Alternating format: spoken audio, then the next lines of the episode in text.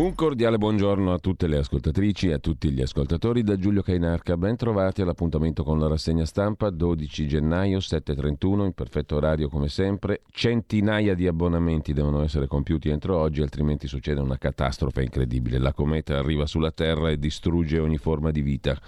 Don't look up, guardate invece non su ma qui a RPL che tra un po' non si chiamerà più così, avrà un altro nome fantastico, meraviglioso, semplicissimo, facile da ricordare, bellissimo concettualmente e quando saremo pronti con tutti gli ammennicoli tecnologici mm, ne parleremo. Intanto oggi cerchiamo il cuiusso, ieri stavamo col cuio, oggi cerchiamo il cuiusso del giorno. Il cuiusso del giorno non è difficile da trovare nella caterva di parole che mh, mm, compongono la rassegna stampa di oggi. Intanto però centinaia, centinaia di migliaia di abbonamenti, un azionariato popolare mai visto per la nostra radio che cambia nome da qui a qualche giorno, ma completamente cambia nome, cambia pelle, cambia tutto, per non cambiare niente. Rinnovamento nella continuità, diceva Togliatti e noi gli andiamo dietro, discepoli della grande lezione del Partito Comunista Italiano, ovviamente. E poi arriveremo anche alla nostra Pravda, questo è chiaro.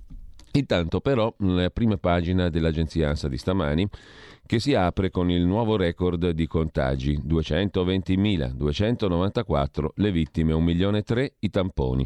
Il secondo titolo sull'Europa che piange David Sassoli, funerali venerdì nella Basilica di Santa Maria degli Angeli a Roma, anche Mattarella ha, ha detto è stato un grande dolore, i rappresentanti delle istituzioni europee si stringono alla famiglia del presidente PD del Parlamento europeo, appunto David Sassoli.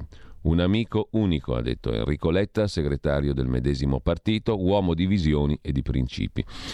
Terzo titolo sull'Organizzazione Mondiale della Sanità. Servono vaccini nuovi, non bastano i booster attuali, ha detto l'OMS. Devono avere un alto impatto sulla prevenzione dell'infezione. Secondo l'Agenzia Europea del Farmaco, nessun dato a sostegno del secondo booster, cioè della quarta dose. Comunque l'Organizzazione Mondiale della Sanità dice che non bastano le terze dosi attuali, servono nuovi vaccini e si ricomincia il giro. Il sedicesimo richiamo è appunto il richiamo numero 16, il racconto di fantascienza forse di Manuel Montero che trovate sulla pagina di radiorpl.it, homepage per ora radiorpl.it. L'agenzia ANSA poi prosegue con il Quirinale, ne parleremo anche stamani ovviamente con Carlo Cambi in diretta dopo le 9.30 nella rubrica Gli scorretti, parleremo anche d'altro ma sicuramente di Quirinale. Letta, inteso come il segretario del PD, eh, ha parlato di Mattarella. Sarebbe il massimo. Si profila dunque una soluzione Mattarella bis per un annetto, così Draghi finisce di sistemare le cose e poi va lui alla presidenza della Repubblica. Lui inteso con la L maiuscola, Mario Draghi, visto che siamo nel 333 giorno dell'anno primo DD, dopo Draghi. Anche tra i deputati dei 5 Stelle sale l'appello per un bis del Presidente della Repubblica in carica. I 5 Stelle sono per Mattarella bis, il PD pure. Liliana Resinovic, Trieste, l'autopsia non svela il mistero della morte, scrive l'agenzia ANSA, è lei sicuramente, la donna è morta per scompenso cardiaco acuto, che non vuol dire nulla. Non sono stati rilevati traumi da mano altrui atti a giustificare il decesso, lo ha stabilito l'esame autoptico a Trieste, appunto. I ristoratori tornano in piazza, siamo aperti ma vuoti e i consumi vanno giù mercoledì presidio a Roma. 27esima manifestazione da inizio pandemia. Confesercenti e Confcommercio all'unisono dicono crollano i consumi, non mancano solo, mancano solo i non vaccinati, mancano anche i turisti. Molti esercizi chiusi per contagi. Sulle aggressioni in Piazza del Duomo poi ci torniamo sulla scorta di diversi articoli trovati i ragazzi del branco, 18 perquisizioni, le vittime li hanno riconosciuti, hanno detto siamo state trattate come oggetti, poi vedremo il profilo dei soggetti in questione, tutti molto giovani, fra 15 e 21 anni. In primo piano ancora i dati sulla terapia intensiva, ci sono 268 under 19 dall'inizio della pandemia, cioè da due anni, e poi quattro ventenni morti in auto lungo il fiume Trebbia nel Piacentino. Ipotesi un incidente, tre ragazzi, una ragazza, così. In primo piano sull'agenzia ANSA e poi l'Artico che si scioglie e minaccia strade, industrie e case. A rischio tra il 30 e il 70% delle infrastrutture, scrive l'agenzia ANSA. Danni quantificabili per decine di miliardi, pericolo del rilascio di 1700 miliardi di tonnellate di metano e CO2, insomma mettete mano al portafoglio perché c'è l'emergenza climatica e la prossima emergenza, che sarà la prossima oppure convivrà con l'emergenza attuale da Covid, Covid e clima. Intanto, sempre mh, mm, rimanendo alle agenzie di stampa, diamo un'occhiata, come di consueto, anche alla DN Kronos, in attesa che arrivino centinaia, ma centinaia, migliaia, centinaia di migliaia di abbonamenti a radiorpl.it. Fatelo perché poi tra pochi giorni non ci sarà più. Cioè saremo sempre noi, il rinnovamento nella continuità, sempre uguali, sempre gli stessi, ma tutt'altri. È il bello della vita che si trasforma, nulla si crea, nulla si distrugge, tutto si trasforma, rinnovamento nella continuità. Togliatti, Partito Comunista, Pravda. Sempre dalla prima pagina, ma dell'agenzia DN Kronos, Covid Italia, record contagi, Omicron infetterà mezza Europa. Covid Germania, oltre 80.000 contagi, record da inizio pandemia. Covid Italia, 220.000 contagi, 294 morti. Covid Cacciari, si fa la terza dose e il web si scatena contro di lui. Lo vedremo pure questo argomento mh, mm, essenziale. Socrate, Cacciari ha richiamato Socrate, ma qualcuno gli ha detto però il vaccino non è la cicuta, amico filosofo. Servono vaccini più efficaci, sempre in tema Covid, dice l'Organizzazione Mondiale della Sanità. E, ehm, c'è il mistero Deltacron, forse un errore in laboratorio. Di che cosa si tratta? Deltacron, segnatevi sto nome. I ricercatori ciprioti nei giorni scorsi hanno lanciato l'allerta Deltacron. È una variante Covid, combinazione fra la Delta e la Omicron, avete indovinato. Hanno ritirato le sequenze che avevano depositato, vi è necessità di ulteriori accertamenti. Afferma Enrico Bucci, biologo della Temple University di Philadelphia. Perché gli scienziati cercano le agenzie di stampa prima dei loro colleghi? chiede lo scienziato su Facebook in un post intitolato la scomparsa di Deltacron, l'appassionante romanzo di queste ore. Sul Quirinale Letta, che si pronuncia per il Mattarella bis, lo abbiamo già visto, er, ergo ordunque. Pertanto andiamo adesso a vedere le prime pagine dei quotidiani di oggi e come sempre partiamo dal primo capitolo del primo pezzo, dal primo proteiforme mm, pezzo della Trimurti, il Corriere della Sera. Il Corriere apre con Omicron che corre, ma ci sono divisioni sui dati, sui numeri, dubbi nel CTS, Comitato Tecnico Scientifico che supporta il governo sul bollettino quotidiano. Lo diamo ancora sto bollettino, sti numeri o non li diamo più? Il tema è già comparso centinaia di volte in questi due anni, ieri oltre 220.000 positivi, giusto per non dar numeri, e 294 vittime. La Lombardia rischia di passare in arancione, per cui i Novax devono stare confinati nei loro comuni, i Novax lombardi, se la Lombardia ritorna in arancione. Mentre Fontana propone Moratti Presidente della Repubblica e si porta un ex 5 Stelle, Dario Violi, come grande elettore. Due leghisti, un ex 5 Stelle, niente PD, i tre elettori che eleggeranno il Presidente della Repubblica per la Lombardia. La variante Omicron circola sempre più, mm, dati assoluti fanno paura. Sull'utilità della diffusione giornaliera del bollettino coi contagi e i morti, gli esperti si sono divisi. L'infettivologo Bassetti propone un report eh, ogni sette giorni, perché quello quotidiano ha poco significato e spaventa. Insomma, discutiamo pure delle stupidaggini, che va bene così. Il governo riflette, nel CTS il confronto è aperto. Peggiora la Lombardia che rischia la zona arancione. In primo piano Sassoli, l'europeo gentile e tenace, è morto ieri a 65 anni per leucemia, aveva anche problemi di polmonite. Luciana Borio, già consigliera di Biden sui temi scientifici, dice che eh, il coronavirus diventerà un'influenza, ma è ancora prematuro. L'allarme dell'oncologo curigliano, meno cure per i malati di tumore. Anche questa non è una cosa nuova purtroppo, mentre c'è l'inchiesta a Milano per le ragazze molestate a Capodanno, 12 gli indagati per violenza sessuale di gruppo, 18 le perquisizioni. Milano-Bergamo-Torino. Si stringe il cerchio intorno al branco che a Capodanno in Piazza Duomo a Milano ha molestato, in alcuni casi rapinato, nove ragazze. Tra i sospettati italiani di origine straniera, egiziani e magrebini, incastrati anche dai video pubblicati sul web, scrive il Corriere della Sera.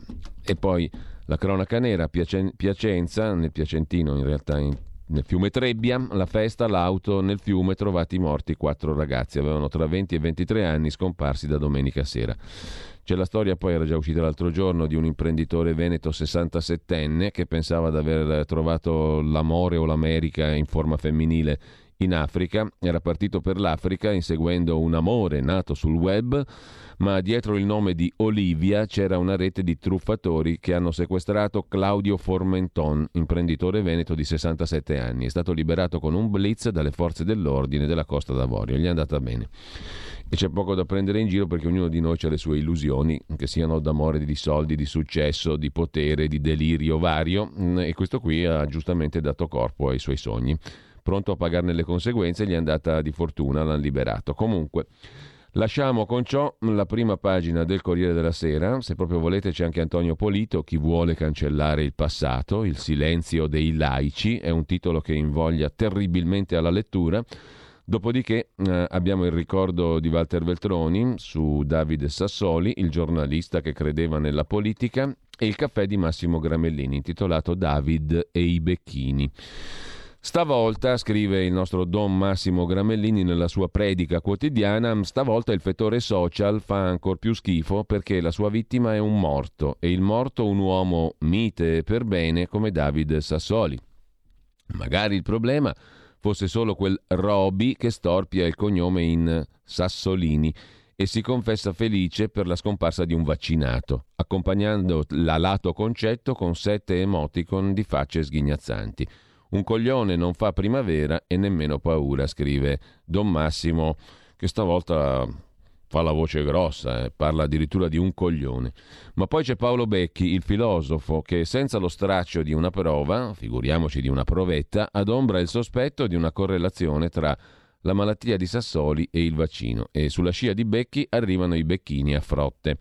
Sassoli fronteggiava la leucemia da dieci anni, ma cosa volete che importi a questi saputelli del nulla per i quali ogni lutto è un pretesto per seminare scompiglio?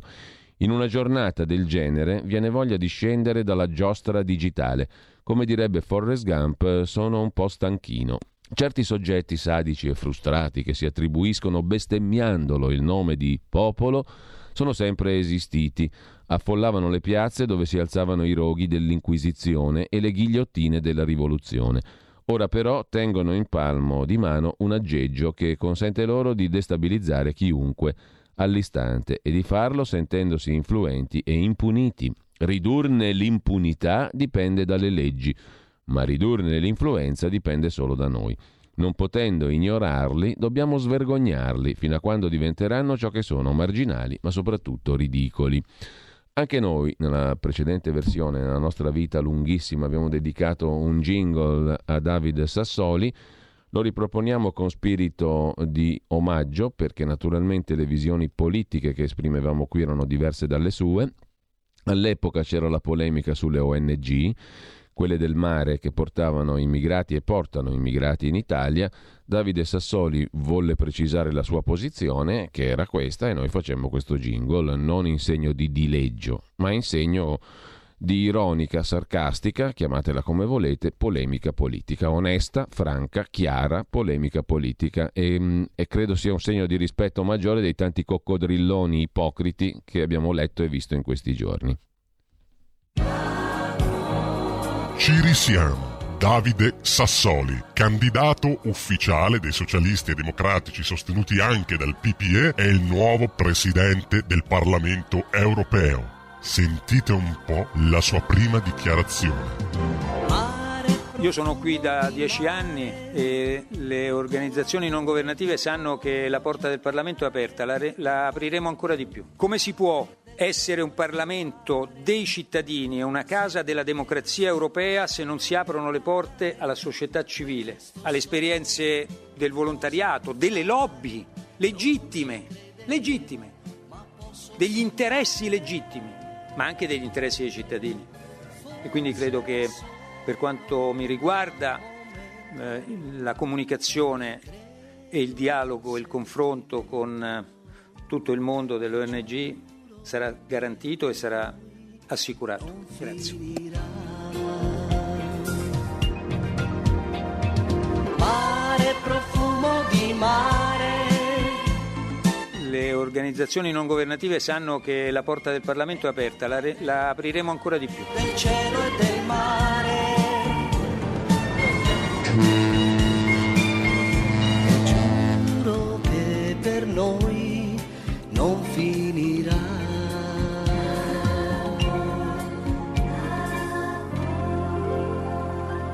Giustamente Don Massimo ce l'ha coi becchini, ma anche con gli ipocriti, evidentemente bisognerebbe avercela uguale. Intanto eh, andiamo a vedere dopo la prima pagina del Corriere della Sera anche la prima pagina della Repubblica, secondo capitolo della Trimurti, in, in, inevi, inevitabile, ineliminabile, necessario per una completa rassegna stampa in cerca di Cuiussi.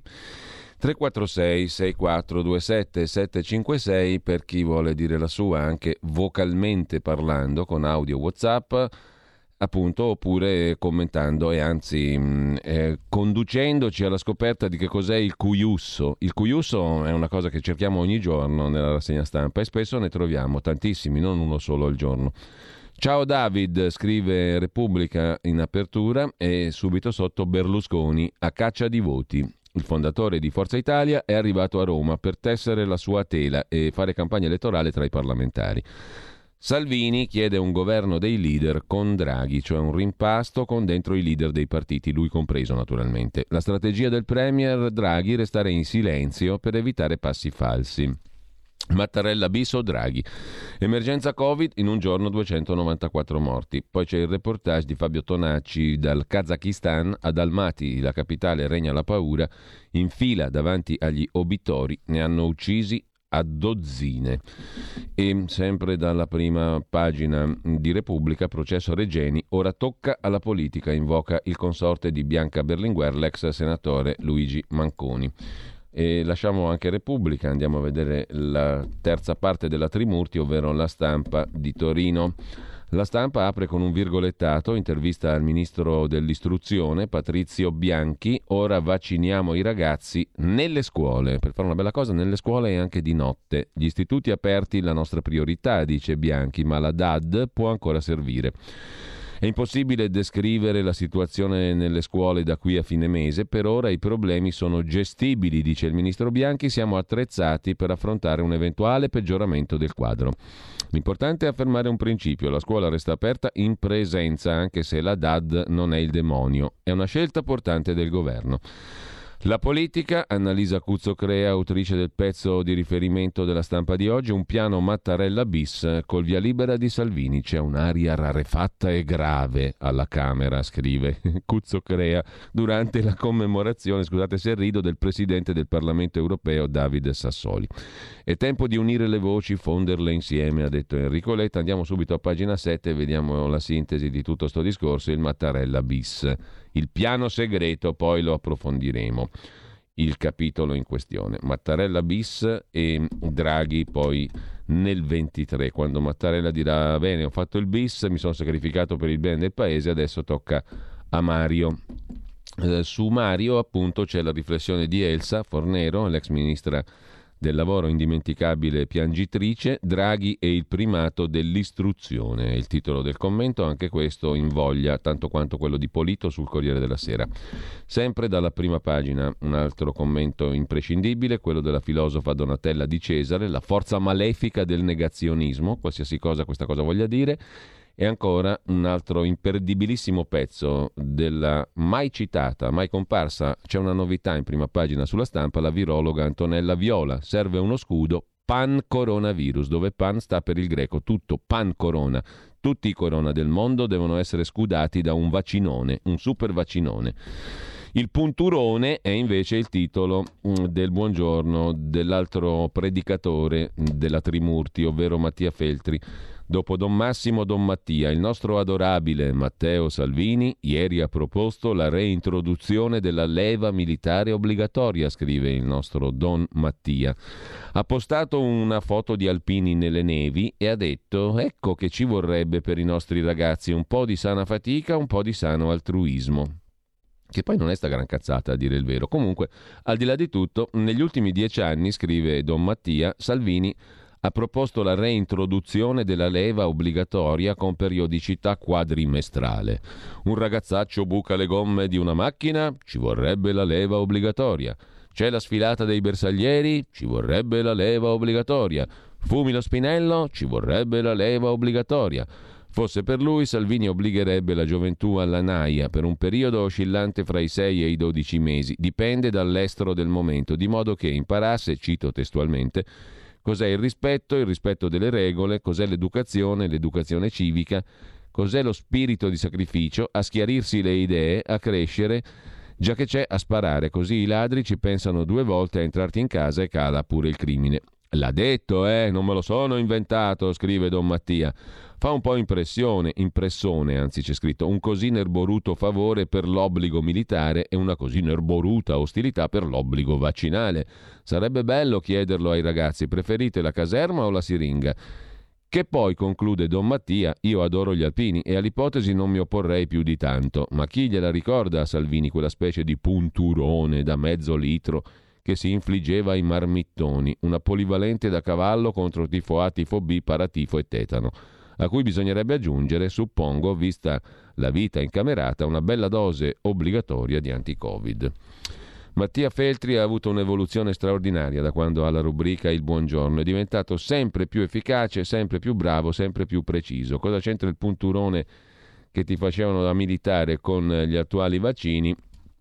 È come mettere insieme le mere, le, le mele, le pere, eh, le, mh, mm, le, frittate, eh, le fragole, e le bombe a uranio impoverito. Mettiamo tutto insieme e facciamo un bel minestrone. Viva Salvini!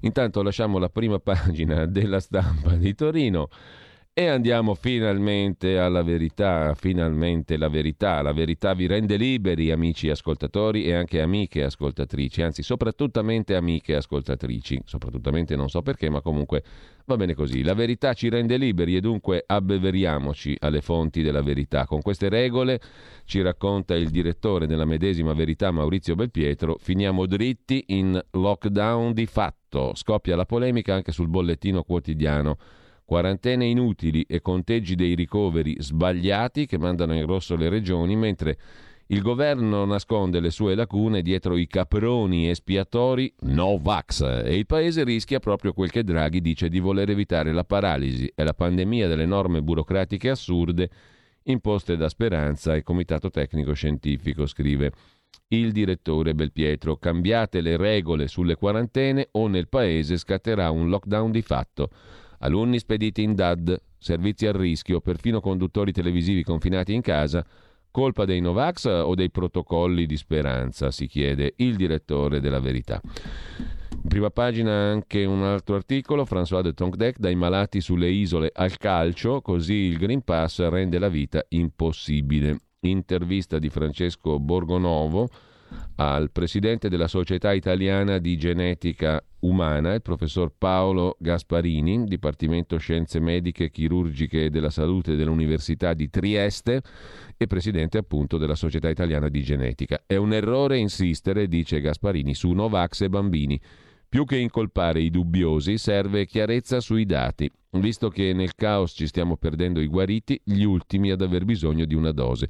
La priorità è immunizzare gli ultrasessantenni e non rincorrere i minori. Quelli che hanno avuto il virus e si reinfettano sono meno del 3 per 1000. Speranza però non li considera. Abbiamo 150.000 ultra ottantenni senza iniezione, sono loro a rischiare di più.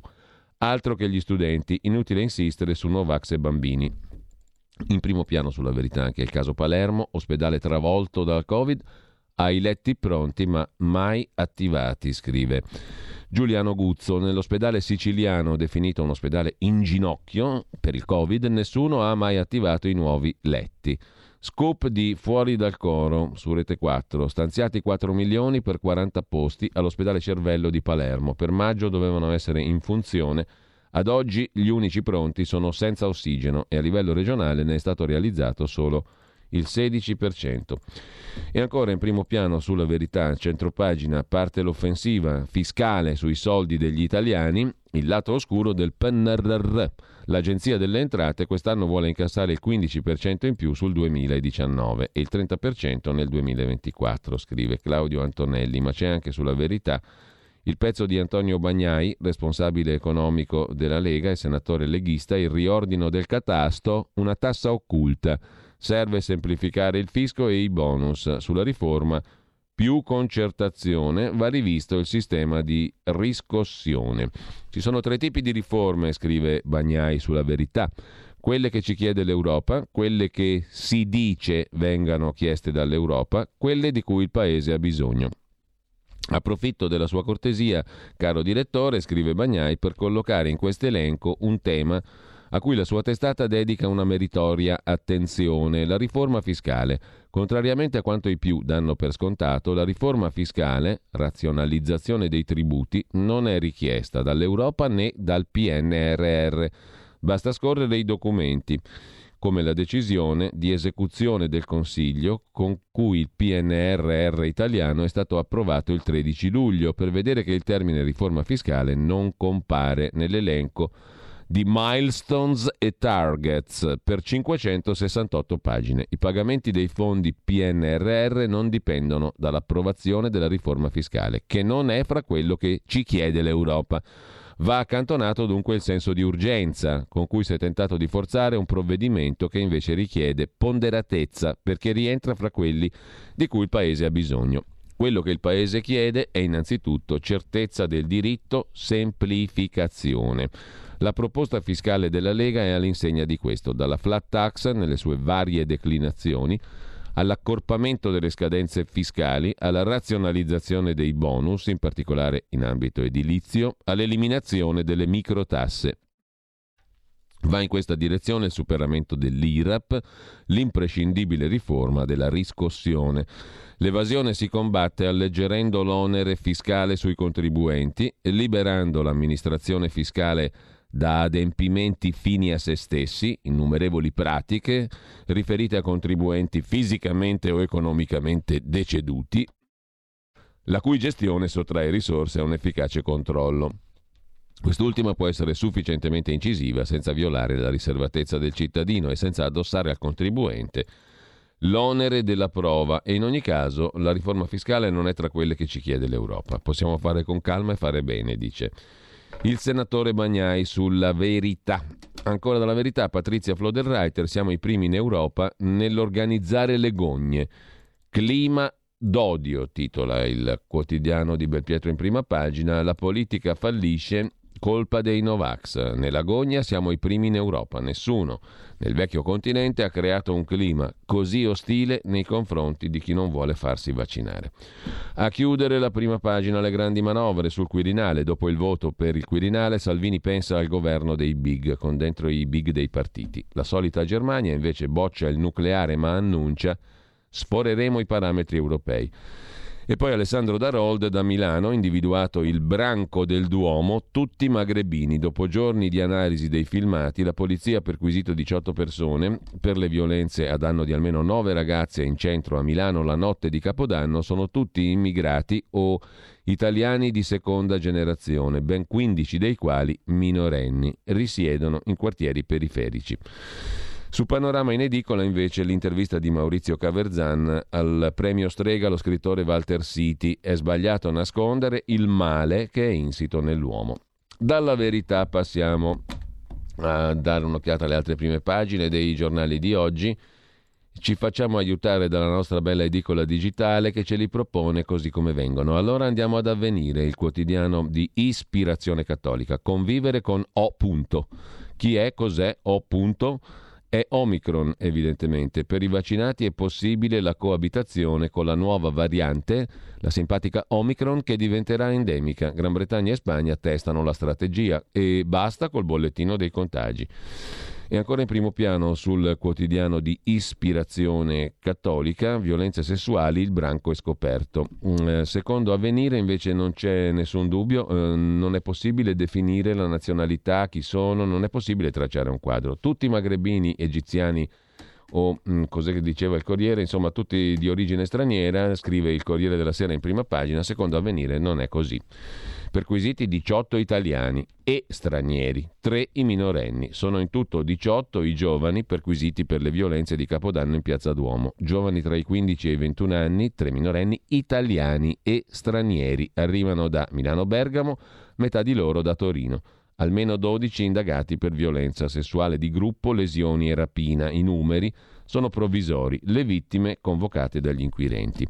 Italiani e stranieri, scrive Avvenire. Si spegne il sorriso di Sassoli, europeista, solidale e gentile. Ma poi c'è un'altra questione importante per le famiglie con disabili, caregiver, cioè persone che danno cura ai disabili. La legge riparte ma dimezzata. Dopo un anno e mezzo di blocco si avvia la discussione al Senato sul disegno di legge per sostenere chi accudisce un familiare disabile, ma senza contributi figurativi e scivoli previdenziali. La questione è di grande importanza e quindi bisogna seguire con attenzione anche questa legge che parte dimezzata, scrive e denuncia in tono critico avvenire. Domani il quotidiano di Carlo De Benedetti apre con i piani del PD e dei 5 Stelle per costruire il Mattarella bis. Si avanza questa ipotesi. La reazione a Berlusconi. Il segretario del PD Letta aspetta la riunione di sabato per definire la strategia del partito. La corrente Orfini esiste ancora, chiederà la conferma del capo dello Stato, Mattarella, una soluzione che fa comodo a molti anche nel movimento 5 Stelle.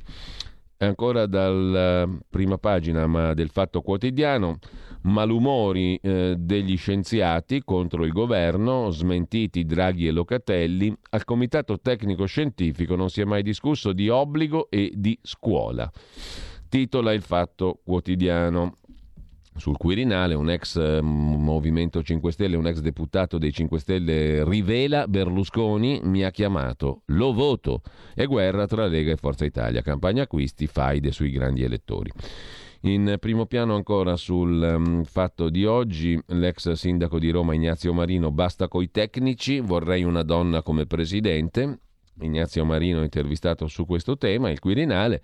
E poi non solo Fontana, caso Metropol, la Russia salva Savo- Savoini, altra inchiesta top secret, scrive il Fatto Quotidiano con sprezzo del ridicolo, perché quell'inchiesta lì a definirla inchiesta si fa un torto alla parola inchiesta, ma comunque lasciamo perdere il Savoini alle prese con la Russia e andiamo a vedere Marco Travaglio cosa ci racconta. Chi l'avrebbe mai detto in prima pagina sul fatto Fatto Quotidiano di oggi. E l'altro ieri, letta la frase seguente: Se Draghi va al Quirinale, noi usciamo dal governo e si vota. Non abbiamo a non abbiamo neanche cercato l'autore, tanto era chiaro che era B. B. Punto, come Marco Travaglio schifato scrive Berlusconi, abbrevia Berlusconi. Invece Enrico Letta ha commentato: Non posso credere che l'abbia detto lui, ora smentirà. Infatti Berlusconi non ha smentito nulla. Delle due l'una, scrive Travaglio, o Letta Junior è affetto da amnesia globale o ci prende tutti per il culo. Eula, che parolaccia. Perché non c'è frase che più somigli a B di quella. Un ricatto politico, tipico della vecchia canaglia che fa politica così da quando ufficialmente non la faceva, o meglio la faceva per interposto Craxi ricattava il CAF con le sue tv per ottenere i decreti antipretori e la legge Mammì per le sue tv. Poi sceso in campo continuò a raccattare gli alleati riottosi, a votare le sue leggi ad persona, minacciando di fargli sparare dai suoi giornali e tv, minaccia che funzionava benissimo anche con gli oppositori, quei pochi. Infatti mai il centro-sinistra osò dichiararlo ineleggibile, eccetera, eccetera. Insomma, Berlusconi fa, eh, fa, fa schifo. Lasciamo il fatto quotidiano, andiamo in prima pagina sul foglio. Salvatore Merlo ricorda Davide Sassoli come la canzone di Zucchero, solo una sana e consapevole libidine salva il giovane dallo stress e dall'azione cattolica. Insomma, era un, un po' viveur il nostro Davide Sassoli, meno male. Mentre eh, sempre dalla prima pagina del foglio di oggi, Conte indica la strada per il Mattarella bis e guasta i piani di Letta. Non sembrerebbe perché Letta ha detto ottima idea, benissimo, e non poteva dire altro, insomma, non poteva dire Mattarella ci sta qua. Noi invece avevamo uh, un'altra cosetta su Mattarella, le prese con, con, un bambino. Visto che siamo in fase, diciamo così, un po' di rievocazione, quello che siamo, quello che saremo, quello che siamo stati, rinnovamento nella continuità, ce la riascoltiamo questa simpatica cosa. Vi ricordate quando Mattarella era, credo, il 2018, andò... Sì, perché nel 2018, nel maggio 2018, mm, era appena nato il, il governaccio schifoso Lega 5 Stelle e il Mattarella si fece interrogare da un bambino. Buongiorno Presidente, mi chiamo Fabio Sinani della scuola di Roncofreddo. Quando gli capita di firmare degli atti che non gli piacciono, come si comporta? È una bella domanda. Quando mi arriva qualche provvedimento, o una legge del Parlamento, o un decreto del governo, io anche se non lo condivido appieno, ho il dovere di firmarlo. Anche se la penso diversamente, devo accantonare le mie convinzioni personali perché devo rispettare quello che dice la Costituzione, che la scelta delle leggi spetta al Parlamento e la scelta dei decreti che guidano l'amministrazione dello Stato spetta al Governo. E se non firmassi andrei contro la Costituzione. C'è un caso in cui posso, anzi devo non firmare. Quando arrivano leggi o atti amministrativi che contrastano palesemente in maniera chiara con la Costituzione. Ma in tutti gli altri casi non contano le mie idee, perché non è a me che la Costituzione affida quel compito di fare le regole con le leggi o di guidare la macchina dello Stato, ma le affida ad altri, al Parlamento e al Governo. E io ho l'obbligo di firmare perché guai se ognuno pensasse che le proprie idee personali prevalgono sulle regole dettate dalla Costituzione. La Repubblica non funzionerebbe più.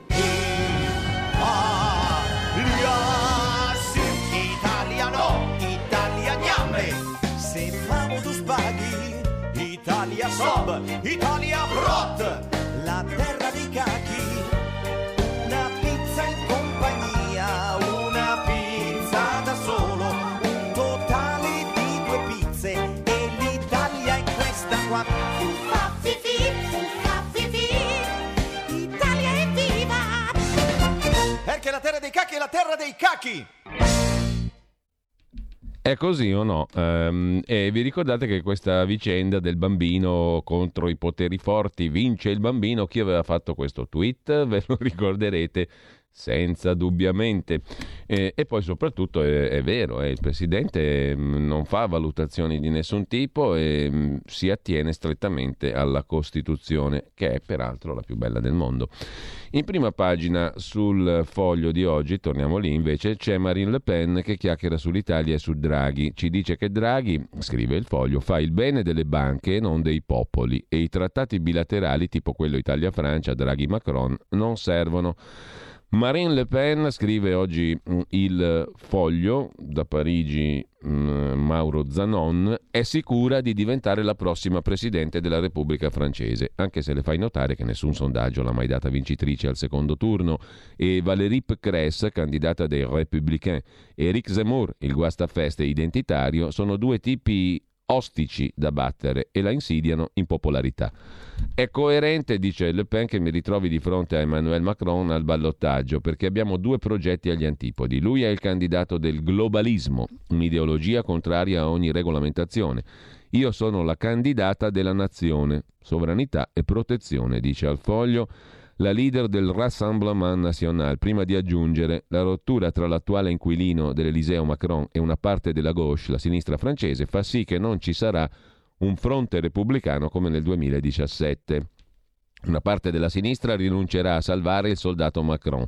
La mia elezione cambierà le cose. Quando le chiediamo se la presenza di Draghi al vertice dell'Italia a Palazzo Chigi e fra alcune settimane, chissà, al Quirinale è secondo lei positiva per l'Europa, Marine Le Pen risponde così: Mario Draghi è un europeista, è a favore di un rafforzamento dei poteri dell'Unione Europea. Non posso che essere in disaccordo con lui. In più è riuscito a ottenere un piano di rilancio estremamente vantaggioso per l'Italia, mentre la Francia ha avuto diritto a una fetta molto meno favorevole. Draghi, prosegue Marine Le Pen, è stato uno dei primi a calpestare i testi europei col quantitative easing Quando ero candidata, parlavo di création monétaire, mi davano della pazza. Quando l'ha fatto Draghi, tutto andava bene. Vorrei dire comunque che la politica messa in atto dall'ex presidente della Banca Centrale Europea, Draghi, è andata a favore delle banche e non dei paesi. Sul trattato del Quirinale firmato tra Roma e Parigi a novembre, Le Pen dice di essere contraria a questo tipo di trattati, così sul foglio in prima pagina oggi. E poi c'è il Partygate che sta tormentando il bugiardo Boris Johnson ben più delle balle sulla Brexit. Portatevi l'alcol da casa. È l'ultima frase appiccicata sul cosiddetto Partygate, lo scandalo delle feste a Downing Street durante il lockdown che da settimane sta tormentando il premier britannico Boris Johnson, il quale avrebbe potuto chiudere la faccenda subito ammettendo il fatto che queste feste ci fossero state e scusandosi anche. Il resto del paese poteva vedersi invece al massimo due persone per volta a distanza di sicurezza. Insomma, Boris Johnson poteva chiuderla subito. Una leggerezza in più o in meno a questo governo così abituato a camminare ai bordi sarebbe stata forse perdonata. E invece Boris Johnson ha negato, ha detto non ho mai fatto feste nel lockdown. E invece altro che feste, diceva agli ospiti portatevi l'alcol. Così da settimane escono immagini, dichiarazioni di ex che non vedono l'ora di vendicarsi, pettegolezzi di ogni tipo.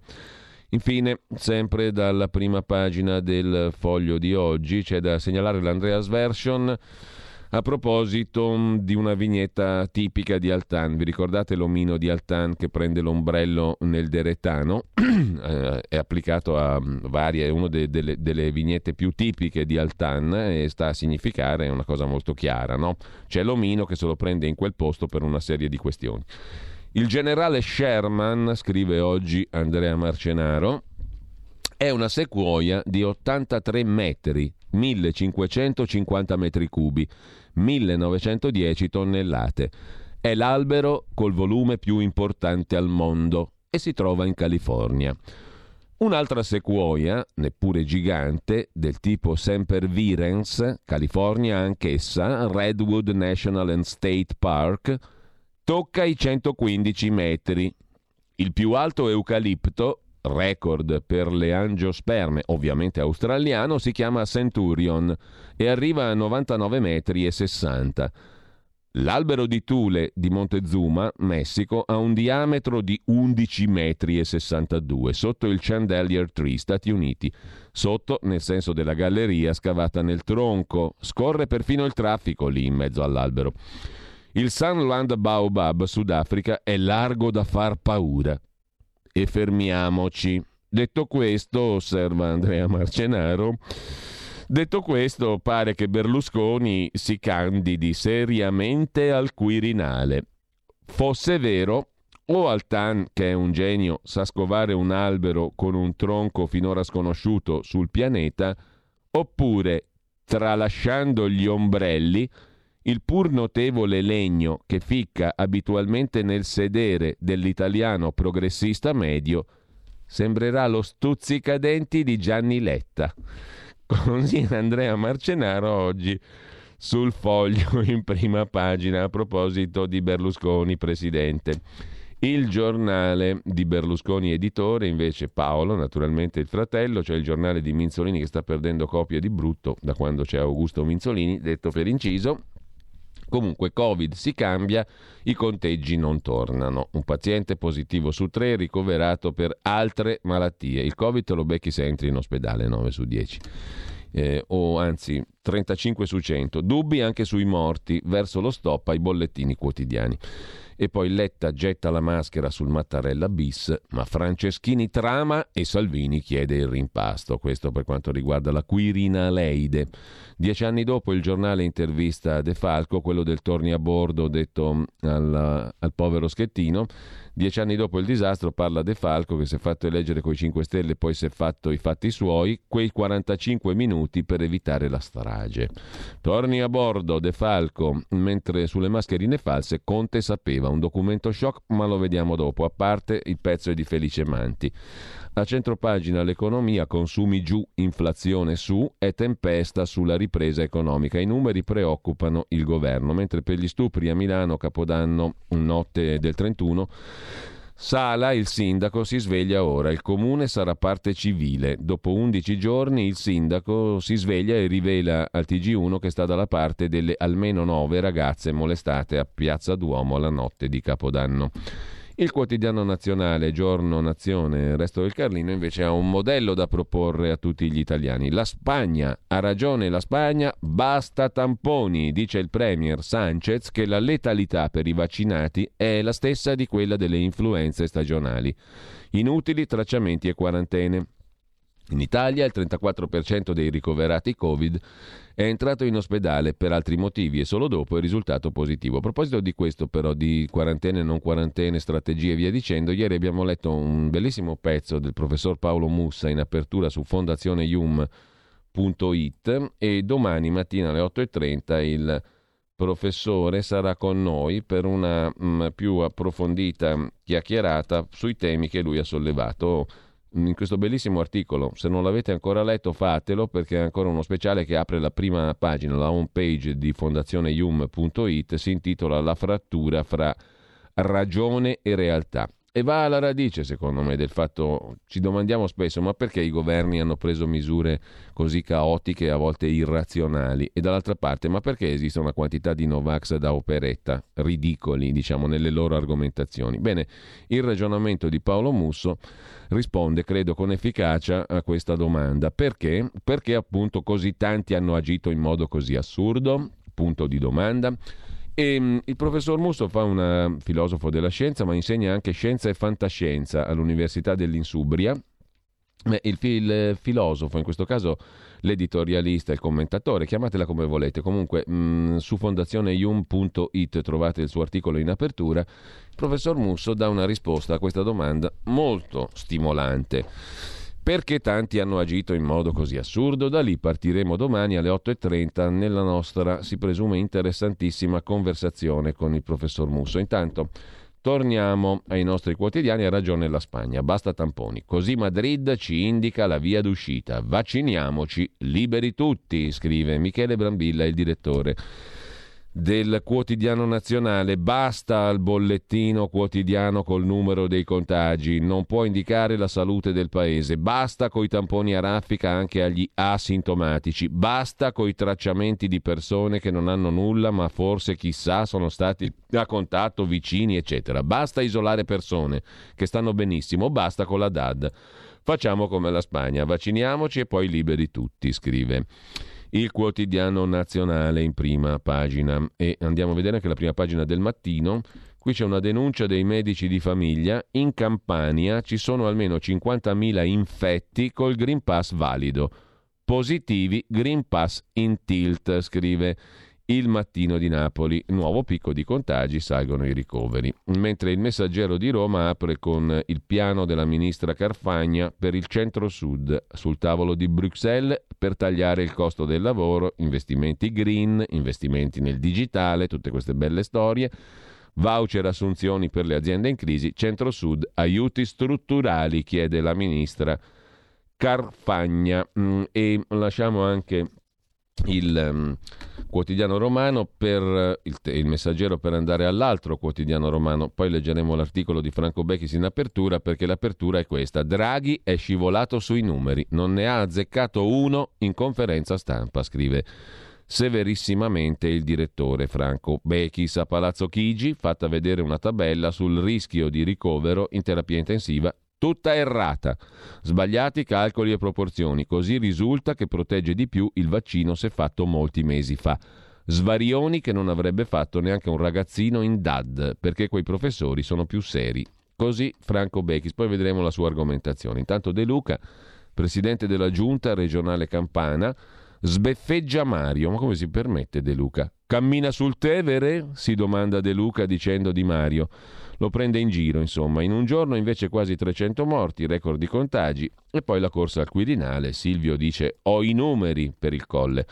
Roma, nel quartiere Marconi, fuoco, rogo nell'ex Miralanza e il rifugio dei senza tetto nella città dimenticata. E poi a proposito di Roma, la grande infornata nello staff di Gualtieri, il sindaco, l'ex ministro del governo Conte 2 all'economia. Tra i nominati tanti politici del PD costeranno 20 milioni finisce sotto la lente della commissione trasparenza l'infornata di nomine, pare che siano 63 persone, negli uffici capitolini da parte della nuova giunta di centro-sinistra. In tutto 80 persone, tra ex mini sindaci e politici del PD, che sono state assunte negli staff del sindaco e degli assessori. Costeranno 20 milioni di euro all'anno. Uh, e con ciò lasciamo anche il tempo di Roma. Cosa ci resta da vedere?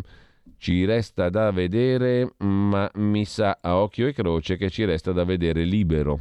Libero apre con lo spiraglio Mattarella, l'effetto Omicron sul Quirinale. Vuoi vedere che Omicron ci porta Sergio? Sergio Omicron Mattarella può essere rieletto Presidente della Repubblica. Diventa virale Mattarella, giusto appunto, e si fa un secondo giro come l'immarcescibile Giorgio Napolitano. I, che Zeus l'abbia in gloria. In caso di stallo pensa di prorogare la permanenza. Poi ci sono troppi onorevoli positivi, mi dovete spiegare cosa significa, il, qual è il nesso tra troppi onorevoli positivi, chiaramente alla Covid, e il reincarico a Sergio Omicron Mattarella. Salvini dice prima il colle, poi il rimpasto, pronto a entrare nel governo. E poi c'è Cacciari, sbeffeggiato in prima pagina da Filippo Facci, i Novax buggerati, Cacciari fa la terza dose. E anche qui mi dovete spiegare che cavolo c'entra Cacciari che fa la terza dose con le argomentazioni del Cacciari medesimo contro il Green Pass. Cosa cazzarola c'entra l'una cosa con l'altra? È come il discorso che abbiamo fatto prima, mettere insieme pere, mele, eh, dadi mh, mm, di ferro, da, bulloni che ne so, e astronavi e mettiamo tutto medesimo, nel medesimo insieme. Cosa c'è in comune? Trovatelo voi. In un anno il gas è aumentato del 125% a famiglia, sono le simulazioni nella bolletta. Se sei una famiglia media, luce o gas fa poca differenza. I primi due mesi del 2022 ti resteranno impressi per le mazzate sulle bollette che aumenteranno del 120% per quanto concerne la luce e del 124,9% rispetto a gennaio e febbraio dello scorso anno per quanto concerne il gas. Bello, eh? Mentre con la prossima bolletta ci divertiamo, insomma, mm, ci divertiamo e ci incazziamo a morte, mm, mentre sempre dalla prima pagina del quotidiano diretto da Alessandro Sallusti c'è il commento di Vittorio Feltri su Draghi che fa bene a non candidarsi. E poi siamo costretti a sorbirci dati sbagliati sulla pandemia. Un ricoverato su tre ha altre malattie. Il bollettino è da rifare. Infine, archiviata altra inchiesta contro Fontana la Svizzera blocca le carte. Parla il direttore del TG5, Clemente Mimun. Il TG5 compie 30 anni, eravamo folli. Siamo primi, dice Clemente Mimun. Con ciò abbiamo visto le prime pagine, ci rimane da vedere. Il Sole 24 ore, che a proposito di rincari ne annuncia un altro. Ne aveva parlato il nostro amico Carlo Cambi, che sarà con noi tra poco alle 9.30 per la solita rubrica del mercoledì gli scorretti, la pasta, i generi alimentari, in arrivo rincari del 38% perché la Cina ha fatto incetta di grano pesano il caro energia, l'aumento dei listini di grano e semolato. I supermercati tagliano i margini intanto per frenare i prezzi. In arrivo rincari della pasta del 38%. E mh, mm, sui ristori slitta il nuovo decreto. Dote da 2 miliardi, turismo e spettacoli le priorità. In forse la cassa integrazione Covid, scrive il Sole 24 ore. Dal quotidiano di Confindustria passiamo al quotidiano di Piero Sansonetti i giudici sfidano l'Europa, è innocente, ok, ma noi non lo risarciamo. Il caso Contrada, poi l'addio a Davide Sassoli, Passione e Gentilezza e Claudio Fusani sul romanzo Quirinale. I due Letta al lavoro per Franceschini. Cancel culture, le vignette di Altan, ne parlavamo prima, con la banana, le battute sulla statura, il riporto, a poche settimane dal voto per il colle, il settimanale L'Espresso rilancia la campagna col titolo Lui no, la campagna contro Berlusconi del 93. 120 copertine che però alla fine tirarono la volata per Palazzo Chigi a Silvio Berlusconi nel lontano 93-94. Dal riformista passiamo poi a vedere anche la prima pagina del quotidiano comunista Il Manifesto, scuola in assenza, è l'argomento d'apertura. Tracciamento in tilt, mancanza di personale, distanziamento impossibile, la scuola combatte con le armi spuntate per rimanere aperta come da proclami di Draghi e del ministro Bianchi. A rischio tempo pieno immense. Sui contagi forse sarà messo a tacere il bollettino quotidiano. Poi c'è il Quirinale, tutti appesi a Berlusconi. Salvini propone un rimpasto, Letta chiede che Berlusconi non sia candidato, così la mette anche il manifesto, il quotidiano comunista. Come siamo comunisti noi che ci rinnoviamo nella continuità, come ci ha insegnato il nostro maestro Palmiro Togliatti, il migliore, non a caso il migliore. E noi, um, e noi siamo perfettamente in linea con gli insegnamenti del migliore. Quindi a questo punto Cos'è che facciamo? Andiamo a vedere eh, le pagine interne dei quotidiani di oggi che mh, mm, ci portano verso, verso dove? Intanto no, abbiamo visto Italia Oggi, ancora la prima pagina di Italia Oggi. Attenzione, perché l'arancione blinda i Novax, è il titolo d'apertura, che significa che gli italiani non vaccinati, se entriamo in zona arancione come pare debba entrare la Lombardia, tanto per cominciare, i non vaccinati potranno muoversi solo all'interno del proprio comune e allontanarsi solo per ragioni di lavoro, necessità, urgenza di salute o per servizi non disponibili. Il caro energia, aziende costrette a chiudere, è un salasso da 35 miliardi di euro, ma l'Europa resta ferma. E poi diritto e rovescio, il corsivo di prima pagina che ci porta in una città. La città è facilmente identificabile, Milano. Comunque, la città non importa perché la situazione riguarda l'Italia intera, scrive Italia Oggi. La caserma dal Verme si trova al centro di una città del nord. È ricca e disposta a investire in progetti edilizi che creano posti di lavoro e migliorano la città. La caserma è stata dismessa nel 2007, 15 anni fa. Il demanio, che l'ha posta in vendita, dichiara che il suo stato di conservazione è pessimo.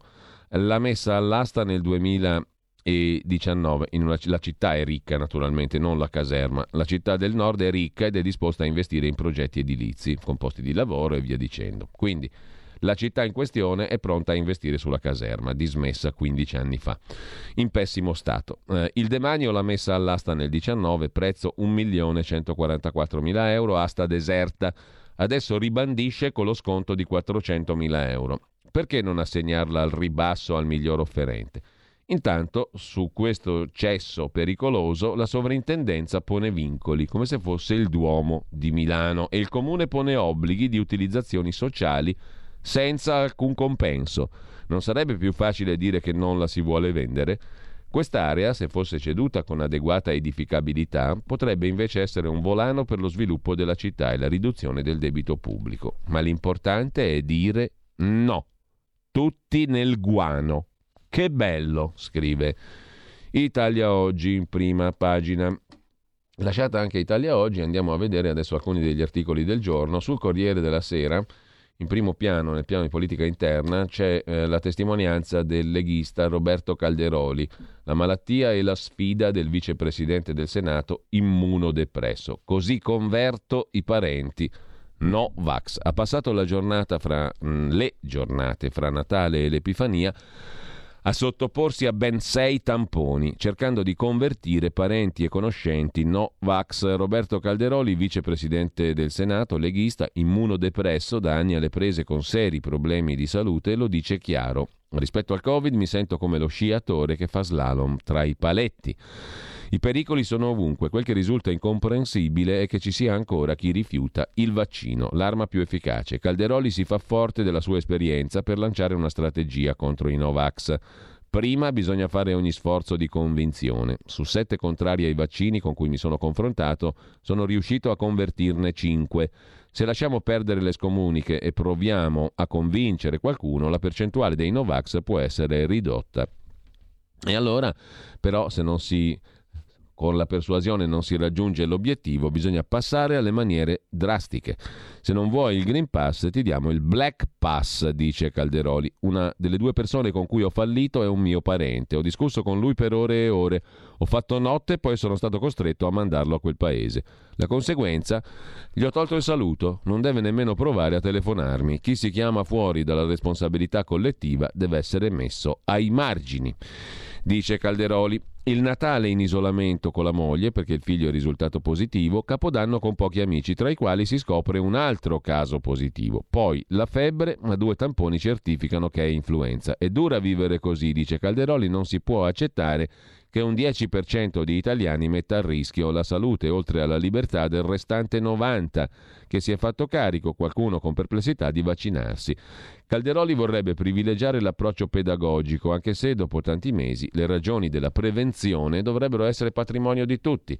Non condanno nessuno in via preventiva, ma chi si ostina a non prendere atto della realtà, dice Calderoli, lo costringerei a vedere che succede negli ospedali. Vorrei che provassero cosa significa passare giorni col casco in testa, quel rumore che non ti consente di riposare. Non sembrano efficaci misure come la multa di 100 euro, sanzione banale e ridicola, dice Calderoli. È una battaglia, quella contro il Covid, che non ammette giustificazioni neanche nei confronti di compagni di partito, come due fratelli assessori Novax leghisti di Sassuolo che si sono dimessi per non venir meno alle loro convenzi- convinzioni. Il mondo, commenta Calderoli, andrà avanti comunque. Troveremo due assessori più responsabili. Stai ascoltando RPL. La tua voce libera, senza filtri né censura. La tua radio. Il meteo.it presenta le previsioni del giorno.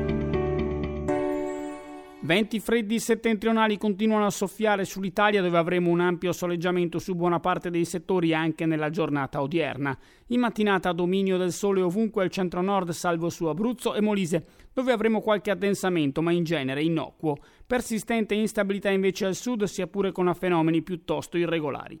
Nel pomeriggio il tempo peggiorerà sulla Sicilia dove i rovesci potrebbero risultare anche intensi, mentre sui restanti settori non sono attese variazioni particolarmente significative.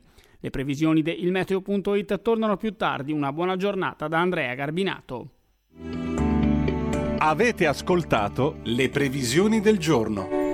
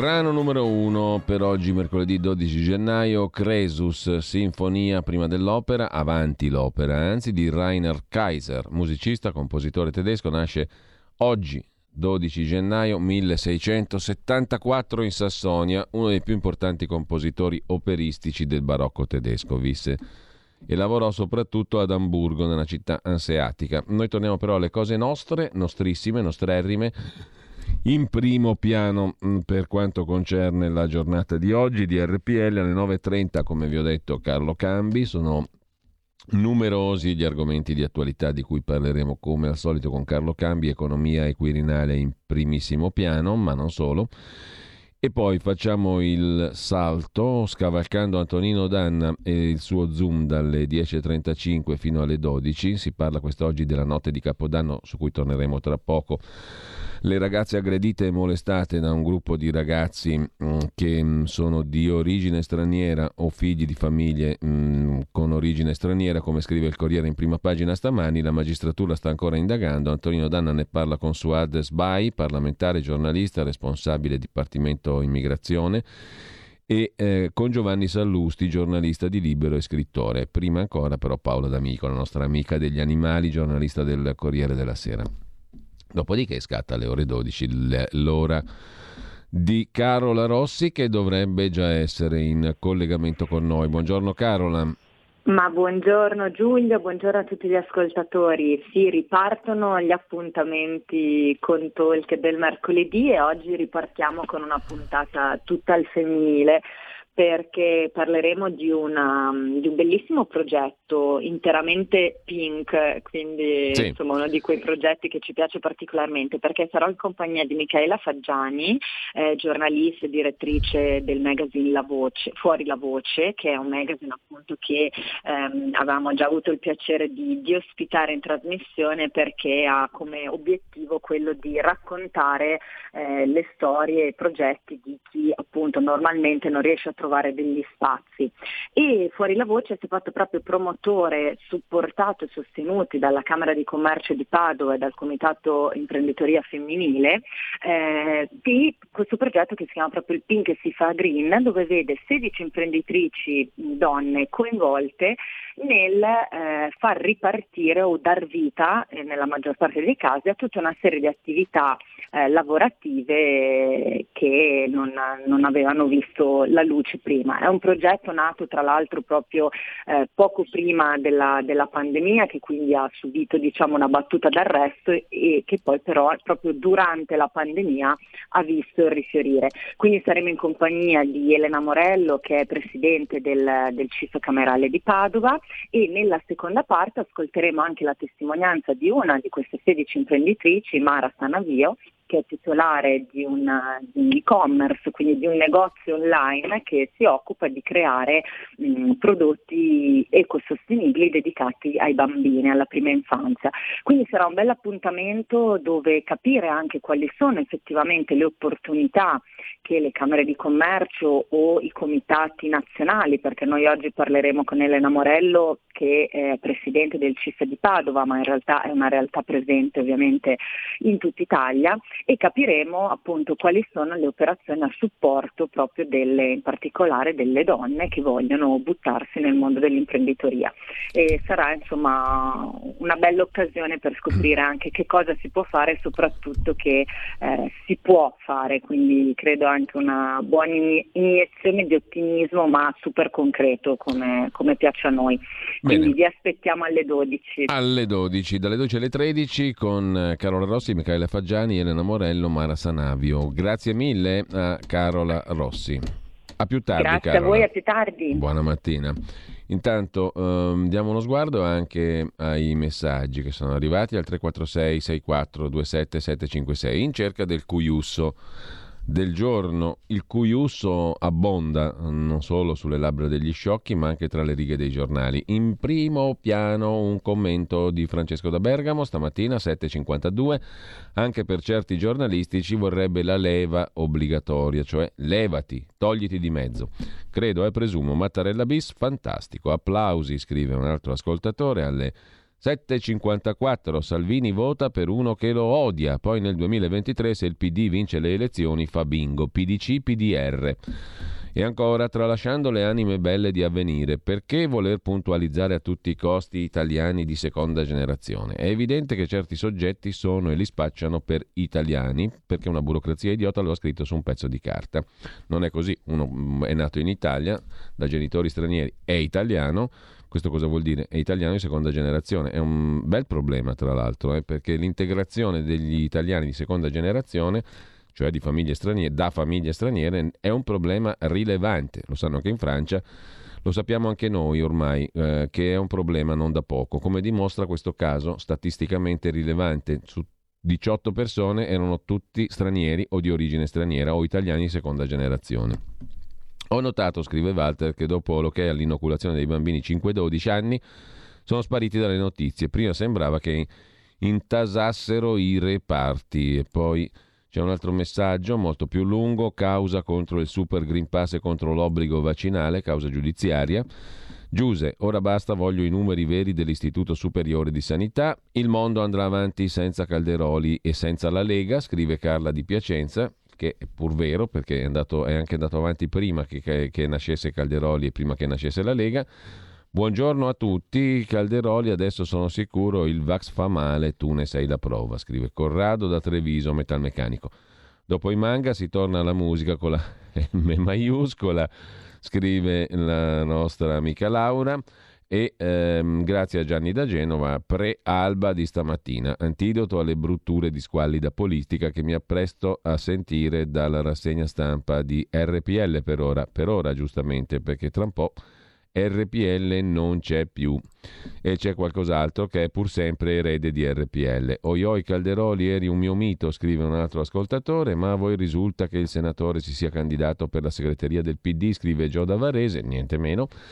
E poi ancora su Calderoli c'è un altro messaggio, straparla deve essere il vaccino.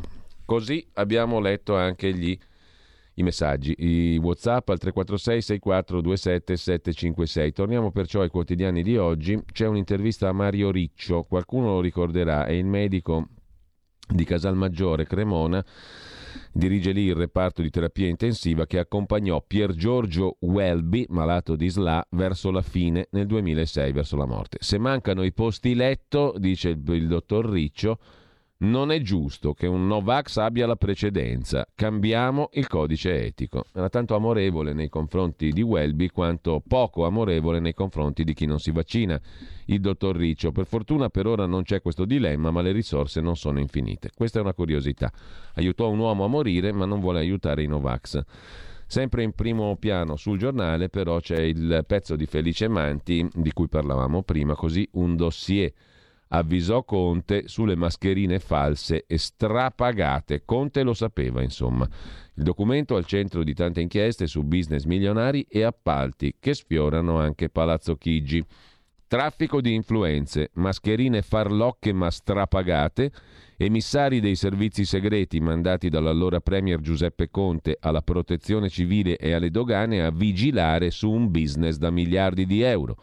Le inchieste sull'emergenza Covid si intrecciano dopo la puntata di Report che lunedì sera ha svelato l'esistenza di un dossier finito in procura nel quale dalle dogane sarebbe stato segnalato per tempo al governo, all'epoca Conte 2, dunque le dogane avrebbero segnalato al governo l'esistenza di una speculazione sulle mascherine farlocche, specie quelle dalla Cina. A quanto risulta dal giornale, ci sarebbe anche un documento, sempre delle dogane, datato 22 aprile, con un elenco di fornitori cinesi attendibili che però sarebbe rimasto lettera morta. Tanto che perfino il Comitato Tecnico Scientifico si sarebbe rivolto ad altri soggetti, alcuni dei quali, spuntati come funghi per l'emergenza, avrebbero inondato l'Italia di mascherine taroccate, aggravante alla Procura di Roma che indaga anche su Luca Di Donna, l'ex socio di Giuseppe Conte, con un incarico alle dogane, risulta che per almeno un paio di mesi, luglio-agosto 2020, i controlli sulle mascherine, acquistati dall'allora commissario all'emergenza Domenico Arcuri, indagato per la maxi provvigione da 801 milioni di mascherine assieme al giornalista Mario Benotti, sarebbero stati congelati su input dello stesso Conte che ad Arcuri ha garantito una sorta di salvacondotto sulla gestione della pandemia. A me, di donna, chiese una tangente sulle mascherine, ha detto a Report l'imprenditore Giovanni Buini, puntando il dito sull'avvocato di donna, molto amico di Giuseppe Conte, il quale ammette c'era confidenza, ma non l'ho mai ricevuto a Palazzo Chigi.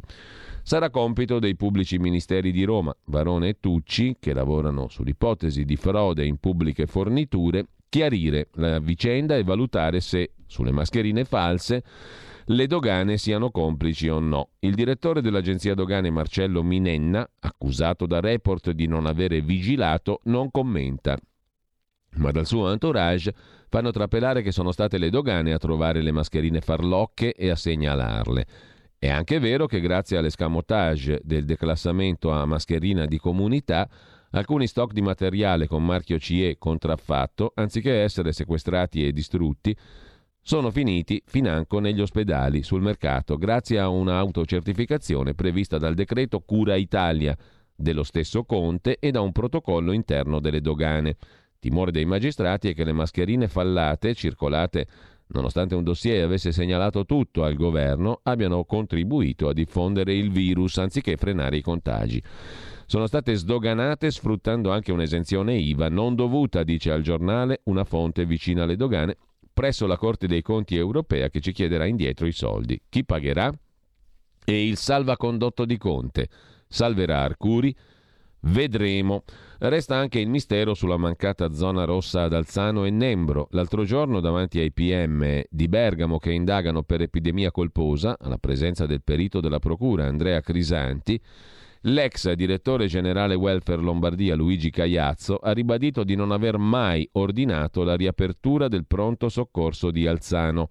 Sul perché il governo Conte mandò i soldati il 3 marzo e poi li ritirò prima di chiudere l'Italia l'8 marzo è giallo. Quanti morti è costata quella indecisione? Lo ha stabilito un dossier di Crisanti. Eppure, nonostante il pressing di familiari e dell'agenzia AGI, il governo ha opposto il segreto di Stato sulla decisione per sicurezza nazionale, negando alcun atto governativo specifico di impiego dei militari, dice il governo. E si domanda giustamente Felice Manti in conclusione, quale verità si nasconde? Punto di domanda, appunto.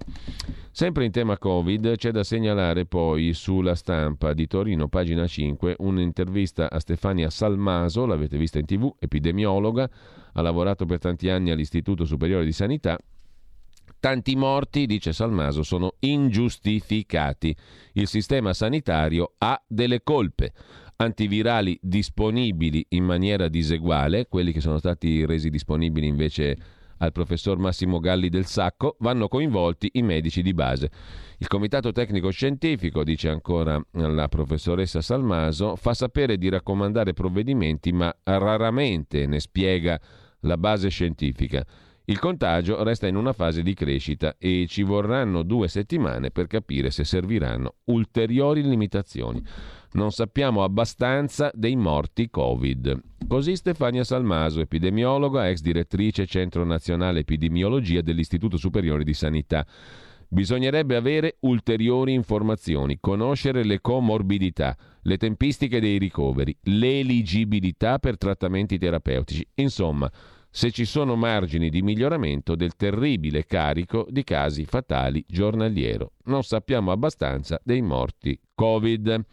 Domanda alla stampa: i tanti morti non sono dovuti al fatto che siamo il secondo paese più vecchio del mondo e il Covid è perfido con anziani e fragili? Questa è una delle motivazioni, risponde Salmaso, ma non basta a spiegare la frequenza di morti. Ci potrebbe essere qualche inefficienza del sistema sanitario, per esempio la quantificazione della quota prevenibile con antivirali entro 5 giorni dall'infezione. Mentre i vaccini sono offerti a tutti, gli antivirali sono a rischio diseguaglianza e serve una campagna sul tema che coinvolga i medici di base. In Francia, con 11 milioni di contagi, i decessi sono 124.000, in Spagna 7 milioni 90.000 decessi, in Germania 7 milioni 113.000, in Italia 7 milioni 139.000. Per quanto noi scontiamo, la prima ondata sono numeri non proporzionali. Ogni paese conta i morti diversamente, difficile far confronti, ma al di là di questo in Italia si dovrebbe poter sapere età, regione, luogo dei decessi. Sarebbe utile alla prevenzione. Insomma, non sappiamo dove muoiono le persone.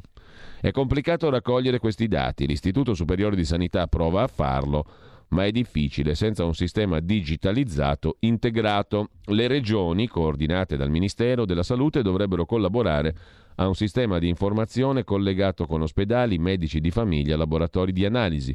Non si possono combattere le nuove pandemie con strumenti del secolo scorso.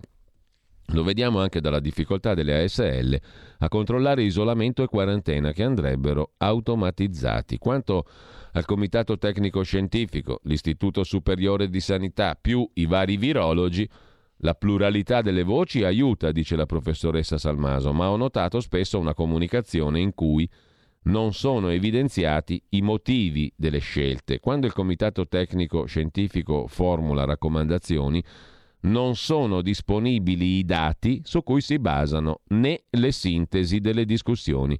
Così pure il governo non indica quanta parte delle decisioni prese sia dovuta a evidenze scientifiche e quanta a valutazioni di fattibilità operativa. Di questo parleremo domani col professor Musso alle ore 8.30. L'abolizione della quarantena per i contatti vaccinati con tre dosi di positivi, per esempio, è comprensibile pragmaticamente, ma è basata su dati scientifici limitati. Quanto a Omicron, ulteriori chiusure? Difficile dirlo, risponde Salmaso. I paesi più avanti dell'Italia nell'ondata come Sudafrica e Inghilterra sono molto diversi. Negli Stati Uniti il contagio corre, anche fosse vero, come dicono i dati inglesi, che le ospedalizzazioni si riducessero di due terzi, la nuova variante è quattro volte più contagiosa e i ricoveri aumenterebbero comunque la teoria della raffreddorizzazione è fuorviante e pericolosa. Tanti morti ingiustificati, dice la professoressa Salmaso. Passiamo a un'altra dottoressa, ovvero Maria Rita Gismondo, che oltre che a scrivere sul Fatto Quotidiano ogni tanto prende posizione meno televisiva di altri, ma comunque anche in occasione di pubblici convegni, oggi è intervistata la professoressa dell'ospedale Sacco di Milano, microbiologa, mm, sul quotidiano nazionale, Giorno Nazione, Resto del Carlino. Gestiamo il Covid come l'influenza, basta col tamponificio. La via è quella spagnola, dobbiamo uscire dall'isteria collettiva, non servono i bollettini quotidiani. Nel mio laboratorio tre quarti del lavoro è per il virus, ma così ritardiamo la diagnosi per altre malattie. Se puntassimo di più sugli antivirali, calerebbero anche le ospedalizzazioni, dice la professoressa Gismondo. Smettiamola di trattare questa ondata di Covid come le precedenti, lo ha detto anche il premier spagnolo Pedro Sánchez. La letalità per chi ha tre dosi di vaccino è identica a un'influenza e questa è la strada che condivide anche la dottoressa Maria Rita Gismondo, l'Italia dovrebbe seguire il modello spagnolo. Solo da questa scelta deriva la convivenza col Covid. Il virus non ci abbandonerà, ma abbiamo le armi del vaccino e degli antivirali. Possiamo accerchiarlo e ottenere il massimo del risultato, cioè mantenere bassissimi i casi severi e i morti. Basta guardare i numeri e quello che il virus sta provocando. Dobbiamo stare attenti, ma come si fa con l'influenza che ha un programma di osservazione, reti di medici, osservatori sentinella? Nessuno può dire facciamo finta che il virus non ci sia. Basta tenere una sorveglianza attiva, cogliere eventuali variazioni in termini di incidenza, ma apriamo e torniamo a una vita normale, alle nostre abitudini. Così dice Maria Rita Gismondo, modello spagnolo, mentre a proposito degli altri paesi, sul quotidiano nazionale ci sono quattro casi. Da Madrid, zero file in farmacia. Madrid preferisce vivere. In Spagna la gente affolla i ristoranti sulle spiagge. Da Londra, Covid come l'influenza, tutto aperto a Londra, la strategia del buon senso nel Regno Unito. Da Parigi, poco virus sui media, Parigi dribbla l'isteria, così si ridimensionano anche le piazze dei Novax. Da Berlino, Berlino, la Germania evita il panico, in tv solo pochi esperti ed è guerra alle notizie infondate sulla pandemia. A proposito di pandemia, sulla stampa di Torino c'è un'intera pagina, Alessandra Rizzo da Londra, sullo scandalo Boris Johnson che ha detto non è vero che facevamo i party e invece era vero sì. Covid party, lo scandalo delle feste a Downing Street in piena pandemia travolge il Premier Johnson. Portate l'alcol. Con questa email il Premier britannico invitava fino a 100 persone per volta quando c'era il lockdown e gli altri inglesi dovevano stare eh, in pochi e a distanza. Anche i facoltosi donatori dei conservatori dei Tories sono infuriati. Sistema le cose o vattene, ha detto il partito conservatore britannico al Premier Johnson. L'Associazione delle vittime del virus chiede decenza e tutta la verità. Ciao a tutti, dopo questo un periodo incredibilmente intenso ci piacerebbe approfittare del bel tempo e bere qualcosa di socialmente distanziato nel giardino di Downing Street stasera. Porta la tua bottiglia. E questo è il testo della mail che sta inguaiando Boris Johnson. Un messaggio inviato a circa 100 persone dello staff, mandato non dal primo ministro, ma da un suo collaboratore. Johnson è accusato però di aver partecipato alla serata con la moglie Kerry. 20 maggio 2020 il paese era in pieno lockdown. Mentre su Italia Oggi va segnalato il pezzo del professor Luigi Curini, una voce nota alle ascoltatrici e agli ascoltatori di RPL, lo ascoltiamo periodicamente ed è sempre stimolante il suo contributo, così come il pezzo di oggi a pagina 2 di Italia Oggi, i più ricchi sono disposti a cedere libertà per la salute. Lo ha accertato un'indagine mondiale su 500.000 persone. L'idea che le persone abbiano diritti inalienabili, scrive il professor Curini, è al cuore dell'idea stessa di democrazia liberale. La libertà di parola, il diritto alla proprietà, al giusto processo, diritti importanti che non dovrebbero essere negoziabili. Tuttavia, di fronte a crisi epocali, i possibili trade-off tra libertà individuale e sicurezza collettiva possono tornare in gioco. Da una parte l'abilità dello Stato di affrontare le crisi potrebbe comportare limiti dove in precedenza non c'erano. Dall'altra parte, niente è così permanente come una misura provvisoria da parte di un governo in circostanze eccezionali. L'emergenza Covid rientra a pieno titolo tra queste crisi, ma cosa sono disposti i cittadini a sacrificare delle proprie libertà per migliorare la salute pubblica? Una risposta a questa domanda emerge da una ricerca portata avanti da Marcella Alsan e colleghi che copre un anno di sondaggi da marzo 2020 a 500.000 cittadini di 15 paesi, Italia inclusa. Le conclusioni? Circa l'80% dei rispondenti è disposta a sacrificare parte dei suoi diritti, ma le differenze tra paesi sono marcate. In Giappone la percentuale crolla al 42%, Stati Uniti e Svezia mostrano percentuali simili. L'Italia ha una percentuale più alta di India e Cina, ma anche più bassa di tutte le altre democrazie occidentali segno che gli italiani o sono più preoccupati di altri dal Covid o non hanno troppo a cuore le proprie libertà o entrambe le cose. Ma i risultati interessanti non finiscono. L'analisi mostra che la preoccupazione per la salute spiega la volontà degli individui di sacrificare le libertà civili, ma non in modo simmetrico. Le persone economicamente svantaggiate, con basso livello di istruzione o di minoranze etniche o razziali, sono meno propense ad accettare restrizioni alla libertà. In altre parole, molti dei vincoli Covid sono un lusso che solo alcuni possono permettersi di pagare, i più ricchi, per gli altri il costo è troppo grande. Infine, uno studio illustra che nelle democrazie i cittadini che hanno vissuto un'esperienza non democratica nella loro vita, provenienti da paesi non democratici, sono quelli meno propensi a sacrificare i loro nuovi diritti per la salute pubblica. Insomma, conclude il professor Curini, la libertà del mondo ricco verrà salvata dagli immigrati del sud del mondo, meno disposti a privarsi della libertà? Bel quesito, mentre eh, sulla verità vi segnalo il pezzo del professor Flavio Cuniberto, l'accanimento sui vaccini serve a oscurare il dibattito sulla vera origine del virus. Ci vorranno anni per avere studi seri sulla nocività a lungo termine dei nuovi farmaci. Affrontiamo invece il tabù della pandemia, la produzione del morbo nel laboratorio cinese di Wuhan. Quelle del pipistrello o del mercato umido della città cinese sono favole.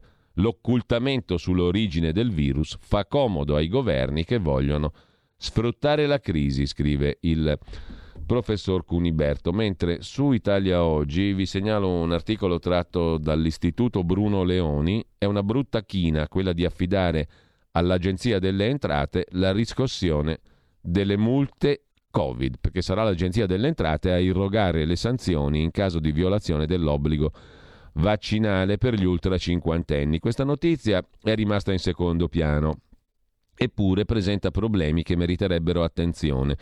Si tratta di un ampliamento delle competenze dell'Agenzia delle Entrate, la quale mai prima d'ora è stata incaricata di irrogare sanzioni per la violazione di un obbligo sanitario. Di questioni di quel tipo si sono sempre occupate le ASL. Possiamo presumere che il governo si sia mosso in questa direzione per ragioni efficientistiche, L'agenzia è l'ente in possesso degli strumenti per determinare in tempo reale chi si è vaccinato e chi no e quindi emettere una sanzione, perché la famosa app è collegata al Ministero dell'Economia e delle Finanze, la IO, quella che gestisce anche il Green Pass e compagnia bella e quindi ci collega poi col nostro portafoglio direttamente. È interessante questa connection, no? Tuttavia, ogni volta che si stabilisce un obbligo assistito da una sanzione, non bisogna guardare solo all'efficienza, ma alla garanzia del diritto di difesa del cittadino, destinatario dell'obbligo. Essa trova nella distribuzione delle competenze tra soggetti diversi un'espressione. Ancor più problematico è il rischio di vulnus del diritto di privacy. La normativa europea, il cosiddetto GDPR, prevede che perché gli enti pubblici possano trattare dati sensibili, quelli sanitari, sia necessario precisare il tipo di dati oggetto di trattamento, le operazioni eseguibili, le misure specifiche. Il decreto sull'obbligo vaccinale per gli ultra cinquantenni non è però adeguato a queste disposizioni perché non fornisce le precisazioni. Tutto regolare? A quanto pare sì. A ottobre del 21 il cosiddetto decreto Capienze ha riformato il codice della privacy, alleggerendo i requisiti necessari per la trattazione dei dati personali. Non più una legge approvata dal Parlamento, ma anche un atto amministrativo adottato dall'amministrazione che tratterà i dati. Eravamo stati tra i pochi a sottolineare questo aspetto. Eh. In altre parole, sarà la stessa amministrazione a decidere quali regole rispettare. Anche in questo caso la considerazione di efficienza si scontra con la garanzia del diritto individuale. Nel corso di questi anni la privacy è stata più volte messa sotto accusa. Così, brutta china, giustamente sottolinea Italia Oggi e l'Istituto Bruno Leoni, affidare all'Agenzia delle Entrate la riscossione delle multe Covid. Si cinesizza il tutto anche qua. Mentre cambiamo argomento, una questione interessante la pone il giornale, ma lo vediamo tra poco. Dopo il secondo brano musicale, Tendina, Tendina in regia e ci ascoltiamo una cosetta molto molto bella, eh, interessante. Sentite un po'.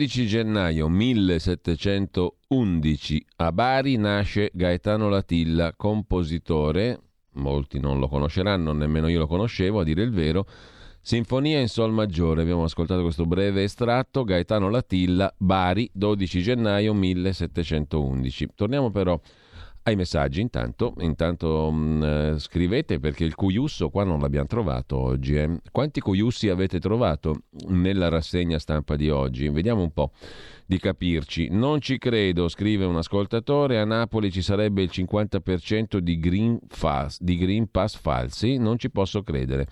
Mi domando, scrive un altro ascoltatore, in tutto questo marasma la magistratura non c'entra per nulla, si interessa delle mutande verdi a suo tempo. Sala ieri sera ha fatto il pianisteo al TG1, scrive un altro ascoltatore, scusandosi per i fatti di Capodanno, adesso ci arriviamo, evitando di parlare di situazioni di sicurezza fuori controllo in realtà inesistente, la sicurezza arrampicandosi sugli specchi per minimizzare le violenze perpetrate, alla fine ha scaricato le sue incompetenze sulla mancanza di forze dell'ordine, glissando sull'identità dei denunciati. Ancora un messaggio, tanti morti perché sono morti con Covid e non per Covid, lo ha certificato Totti lunedì sera a Rete 4 parlando della situazione in Liguria apprezzato da Laura il brano musicale, andiamo a vedere anche gli altri articoli di oggi, eh, ovvero ci spostiamo molto rapidamente eh, su un'altra questione, una spesa imprevista, 1000 euro e la famiglia va in crisi. È un'indagine della Consob di Paolo Savona sul risparmio degli italiani. Questa considerazione, che se ti capita una spesa imprevista di 1000 euro, la famiglia va in crisi, vale per una famiglia su tre, mica poco. Italiani formichine nel risparmio, ma non fanno programmi, non sanno investire e l'autorità Consob, appunto, l'autorità di controllo delle società quotate in borsa, presieduta dal professor Paolo Savona, lancia l'allarme per il boom del trading sulle criptovalute. Dice lo stesso Savona, molti non credono agli esperti, ma poi cercano lo scudo contro le perdite. E intanto Draghi è scivolato sui numeri, come scrive Franco Becchis. Vediamo un po' come argomenta eh, la questione il direttore del Tempo di Roma in prima pagina stamattina. Ho atteso 24 ore per una spiegazione esauriente della tabella sfoderata dal ministro della Salute Speranza in conferenza stampa con Draghi. Mi riferisco a quella tabella sui ricoveri in terapia intensiva con un grosso omino rosso stilizzato che rappresentava i non vaccinati, messo a confronto con un omino più piccolo, anzi con omini più piccoli azzurri, blu, verde chiaro. È stata l'immagine più eloquente del messaggio lanciato da Draghi per spiegare l'obbligo di vaccino agli ultracinquantenni. Siamo di fronte, ha detto il Premier, a una pandemia provocata da chi non è vaccinato, che riempie a dismisura le terapie intensive e rischia di far saltare il sistema ospedaliero. Perciò il governo non aveva scelta. Guardate la tabella che ora vi mostrerà il ministro della Salute. Ed eccola arrivare, in modo che fosse leggibile da tutti. Era relativa ai ricoveri in terapia intensiva fra il 12 novembre e il 12 dicembre del 21. Ho fatto un salto sulla sedia, era il periodo che avevo preso a riferimento anch'io, lavorandoci tutta la domenica proprio su dati ufficiali dell'Istituto Superiore di Sanità pubblicati nel bollettino settimanale di sorveglianza il giorno prima. Ma i numeri erano tutti diversi. Così sono andato a controllare chiedendo agli interessati le spiegazioni. Da Palazzo Chigi sono stato rimandato al Ministero della Salute con l'invito di chiedere a loro spiega- spiegazioni. Al Ministero ho trovato straordinaria cortesia, hanno fatto da ponte con chi aveva composto quella tabella. Mi è arrivata una prima risposta che non stava in piedi. Ho spiegato perché era sbagliata e così mi è stata promessa una risposta entro ieri. Non è arrivata. E allora ve lo spiego, scrive Franco Bechis, perché da un governo serio bisogna pretendere dati veri, non messi a casaccio con grossolani errori matematici che non avrebbe fatto un ragazzino delle elementari in DAD perché, signor Presidente del Consiglio, la didattica a distanza è più seria delle sue conferenze stampa. Quella tabella porta scritto che ogni 100.000 finiscono in terapia intensiva 23,2 non vaccinati contro 1,5 vaccinati da meno di 4 mesi, un vaccinato da più di 4 mesi, 0,9 con la terza dose. Già da questo si capiva che avevano fatto un pasticcio. Non è possibile che la malattia sia più grave per chi ha ricevuto la seconda dose da poco rispetto a chi l'ha ricevuta 5 o 6 mesi prima. Infatti il dato è sbagliato, è stato invertito, perché al governo non conoscono il significato dei segni matematici che conoscono anche i bambini. Minore, il segno appunto del minore significa minore di e invece il segno opposto significa superiore a. Avendoli interpretati al contrario, hanno pubblicato il grottesco risultato di italiani più protetti dal vaccino, tanto più era lontano il periodo trascorso dalla seconda dose. Errore da matita rossa e blu. Un bimbo in DAD verrebbe bocciato. A Draghi e ai suoi ministri si battono le mani. Forse se il Premier e i suoi avessero fatto più DAD nella vita avrebbero evitato figuracce, ma non è il solo errore clamoroso. Vedo l'arco temporale dei ricoveri in terapia intensiva e accanto alle popolazioni dei non vaccinati è quella degli italiani che avevano ricevuto la terza dose. Insomma, l'arco di tempo è 12 novembre 12 dicembre, ricoveri in terapia intensiva con popolazione dei non vaccinati 6 milioni 660 mila, italiani con terza dose 8 milioni 102 mila. Faccio un altro salto sulla sedia, più di 8 milioni fra metà novembre e metà dicembre. Ma se avevamo iniziato da poco e con fatica alle terze dosi.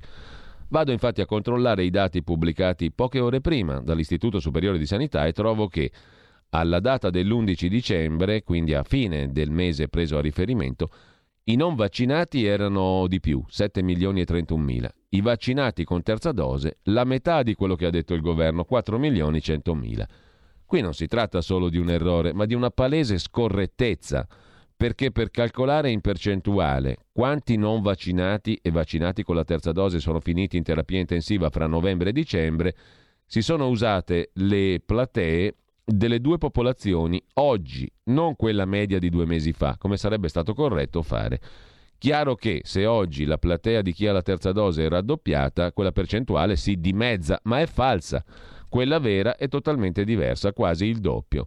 Così come si riduce quella dei non vaccinati in terapia intensiva. Infatti, se davvero su una platea di 6.660.000 ce ne fossero 23,2 che finiscono in intensiva, il numero di non vaccinati ricoverati in quei reparti fra 12 novembre e 12 dicembre sarebbe stato di 1545,18. È una semplice operazione, potete farla con la calcolatrice, ma nel bollettino dell'Istituto Superiore di Sanità relativo a quel periodo il numero era la metà, 887. Quindi conclude Franco Bechis il Premier ha fornito agli italiani dati falsi, in parte per errori di chi li ha elaborati, in parte per falsificazioni operate, che rafforzassero una tesi i non vaccinati rischiano più dei vaccinati con la terza dose, che sarebbe emersa lo stesso, ma in modo meno eclatante. Non c'è altro da aggiungere sulla serietà di questo governo. Mario non è un drago coi conti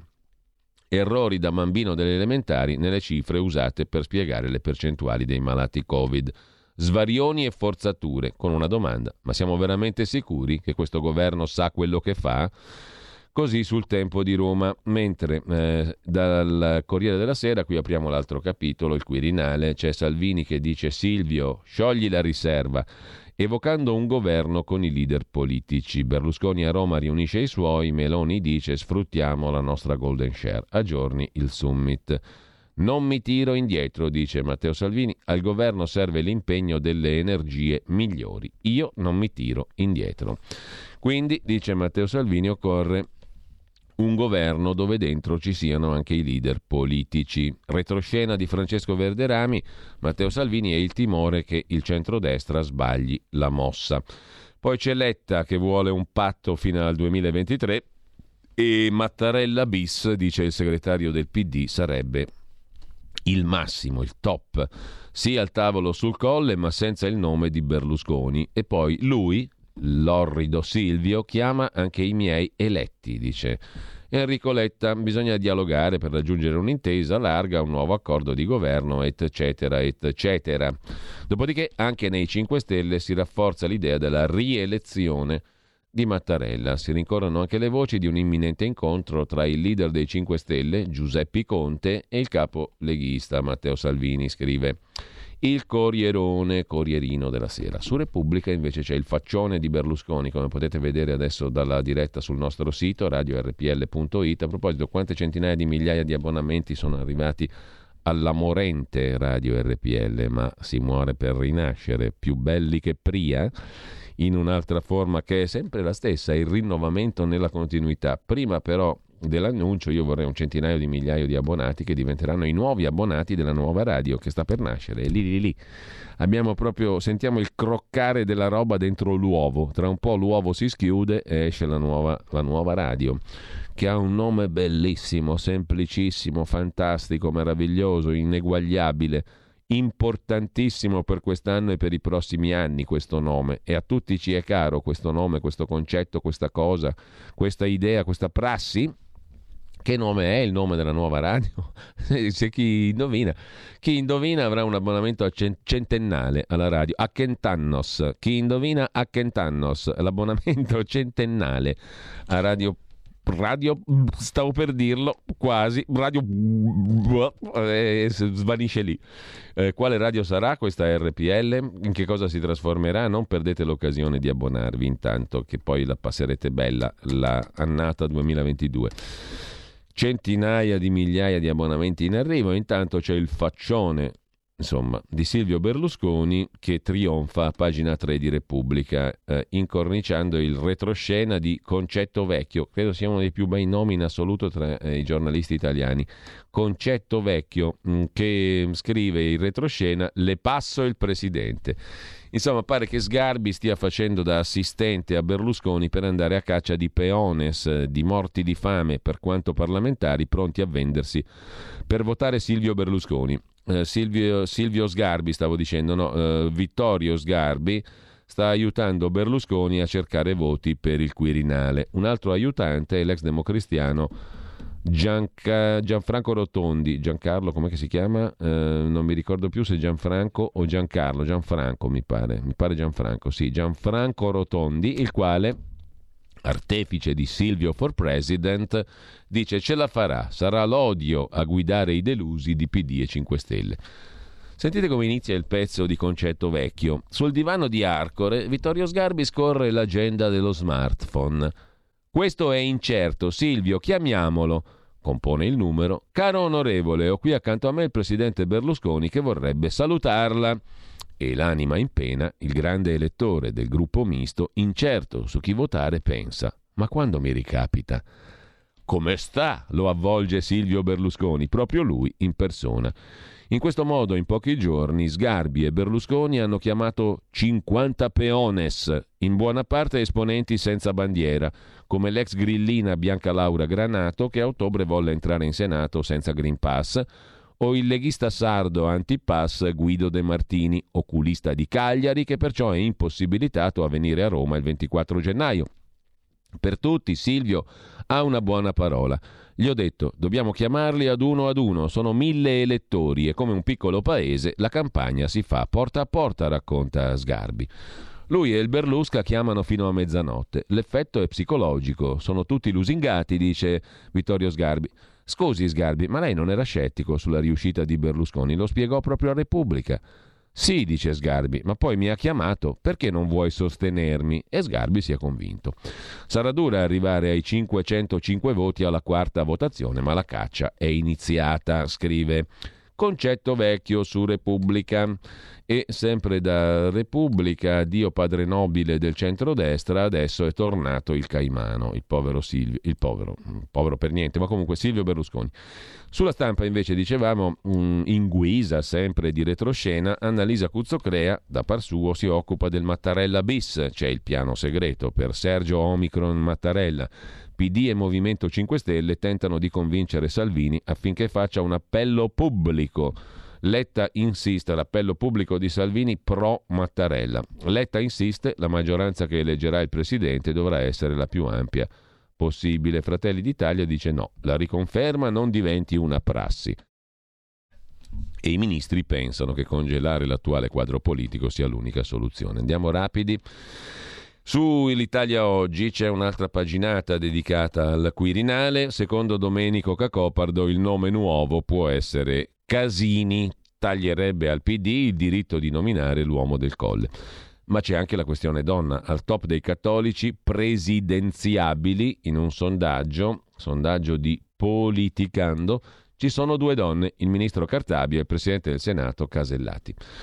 Cambiamo completamente argomento, andiamo in cronaca. Prima della vicenda di Milano, Capodanno, molestie, c'è il caso Cabobo, un altro sconto sulla pena. Al killer del Piccone a Milano, lo ricorderete nel 2013, uccise tre persone, ne ferì due. Al killer del Piccone, cinque anni in meno. La Cassazione ha tagliato la condanna a 22 anni e 8 mesi.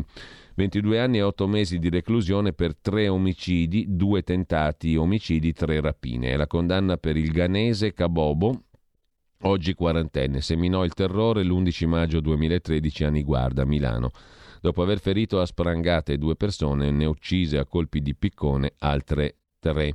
A più di otto anni la Cassazione ha scritto la parola fine, diminuendo ulteriormente di un anno e quattro mesi la pena già abbassata di quattro anni nel 2020. Totale dello sconto cinque anni e quattro mesi.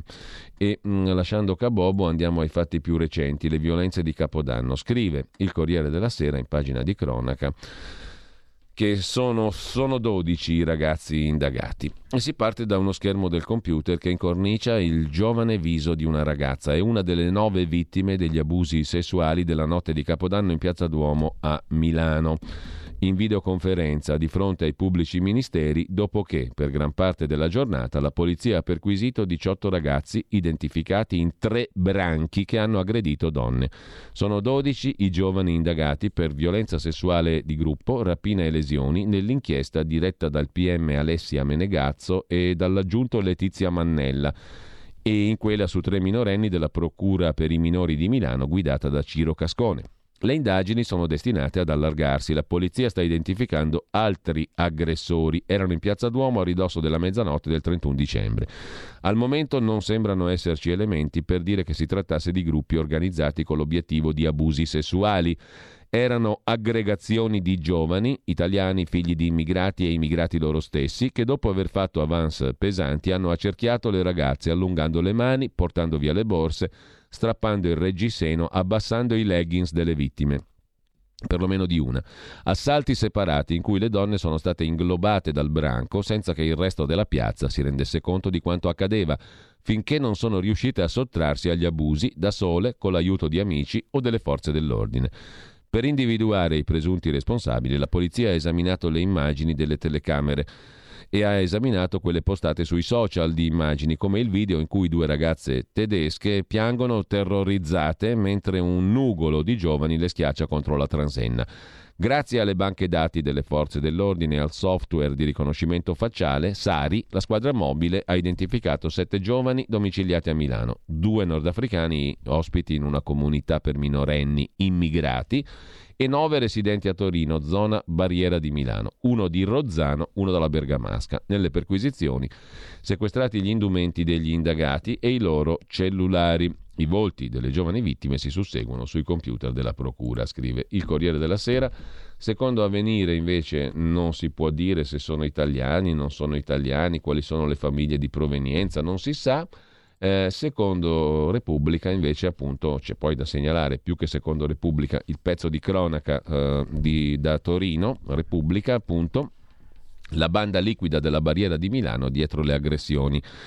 Di Capodanno nel capoluogo lombardo, indagati nove ragazzi torinesi 19 ventenni, sono partiti in treno la notte di Capodanno fluido come le bande che da mesi colpiscono nel centro di Torino. Un gruppo di persone che frequenta Barriera di Milano, stesso quartiere torinese, vive negli stessi palazzi, bazzica sugli stessi canali social e le stesse chat, ha iniziato a circolare questa idea. Andiamo a fare casino a Milano perché a Torino in piazza non c'è niente. Sono partiti in treno la sera, tornati a casa la mattina successiva. Si è formato così il branco che ha molestato almeno nove ragazzi, eh, ragazze. Eh, nove dei sospettati sono partiti dai palazzoni di Torino, di Barriera di Milano. Hanno 19 e 20 anni, qualcuno va a scuola, i più non studiano e non lavorano. Italiani, alcuni di seconda generazione, altri stranieri proprio di origine marocchina o egiziana. Il profilo corrisponde ai gruppi di giovani che bazzicano il centro di Torino a caccia di portafogli firmati e altri capi di lusso da prendere con la forza a loro coetanei. Anche questi episodi opera del Branco, scrive Repubblica. E con questo ci fermiamo.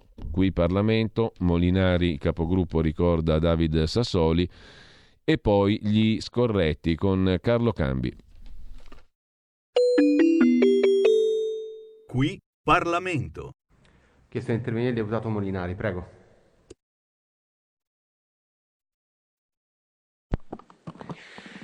Già di per sé il ruolo che David Fassoli, eh, Sassoli è arrivato a ricoprire comporta profondo rispetto e di conseguenza comporta oggi profondo dolore. L'unione di tutta quest'Aula e di tutte le forze politiche intorno alla sua figura e intorno al dolore della sua famiglia e della sua comunità politica.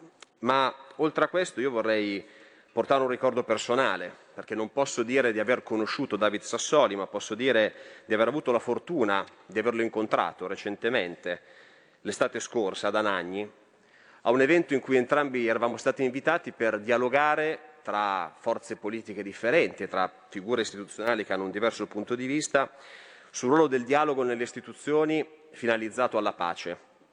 Ebbene, io ricordo che mi colpì particolarmente nell'intervento di David Sassoli, che mai avevo visto di persona, quello che lui disse, perché concentrò tutto il suo intervento sul ruolo che l'Europa ha avuto non solo nella storia del continente, e quindi non solo il fatto che l'Europa è stata garante della pace nel nostro continente in questi anni dal dopoguerra, ma si concentrò particolarmente sulle misure più contingenti, sulle misure che l'Europa stava mettendo in campo per tirare fuori il continente e l'Italia dalla pandemia. E lo fece non con un discorso di maniera, cosa che si potrebbe pensare da chi ricopre quel ruolo, da chi in quella sede rappresentava le istituzioni europee, ma lo fece con autentica passione. Intervenne parlando della svolta green, intervenne parlando del recovery plan, intervenne parlando del debito comune europeo e lo fece credendoci.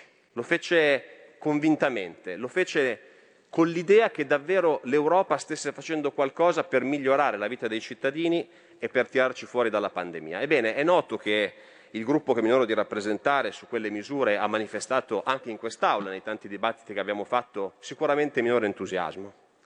Ma questo non cambia il rispetto profondo e la riconoscenza che noi dobbiamo verso questa figura, solo per il fatto di credere così profondamente nei valori che incarnava e portava avanti perché indipendentemente dal pensiero di ognuno di noi, quando nell'attività politica istituzionale c'è qualcuno che davvero crede in quello che fa, davvero crede in quello che dice, davvero crede nelle misure che mette in campo, questo è un vantaggio per tutti, anche nella differenza delle posizioni, perché figure come quella di David Sassoli ridanno dignità alle istituzioni, ridanno dignità alla politica e ci portano a credere che davvero ciascuno di noi, portando avanti quello in cui crede, possa fare qualcosa per migliorare il mondo in cui viviamo.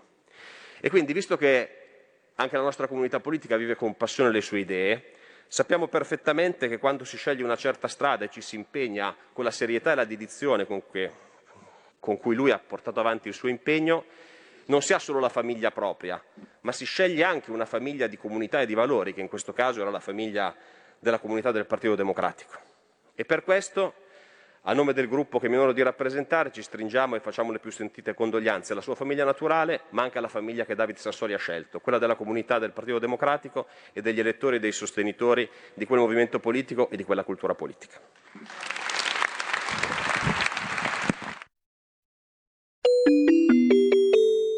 Qui Parlamento.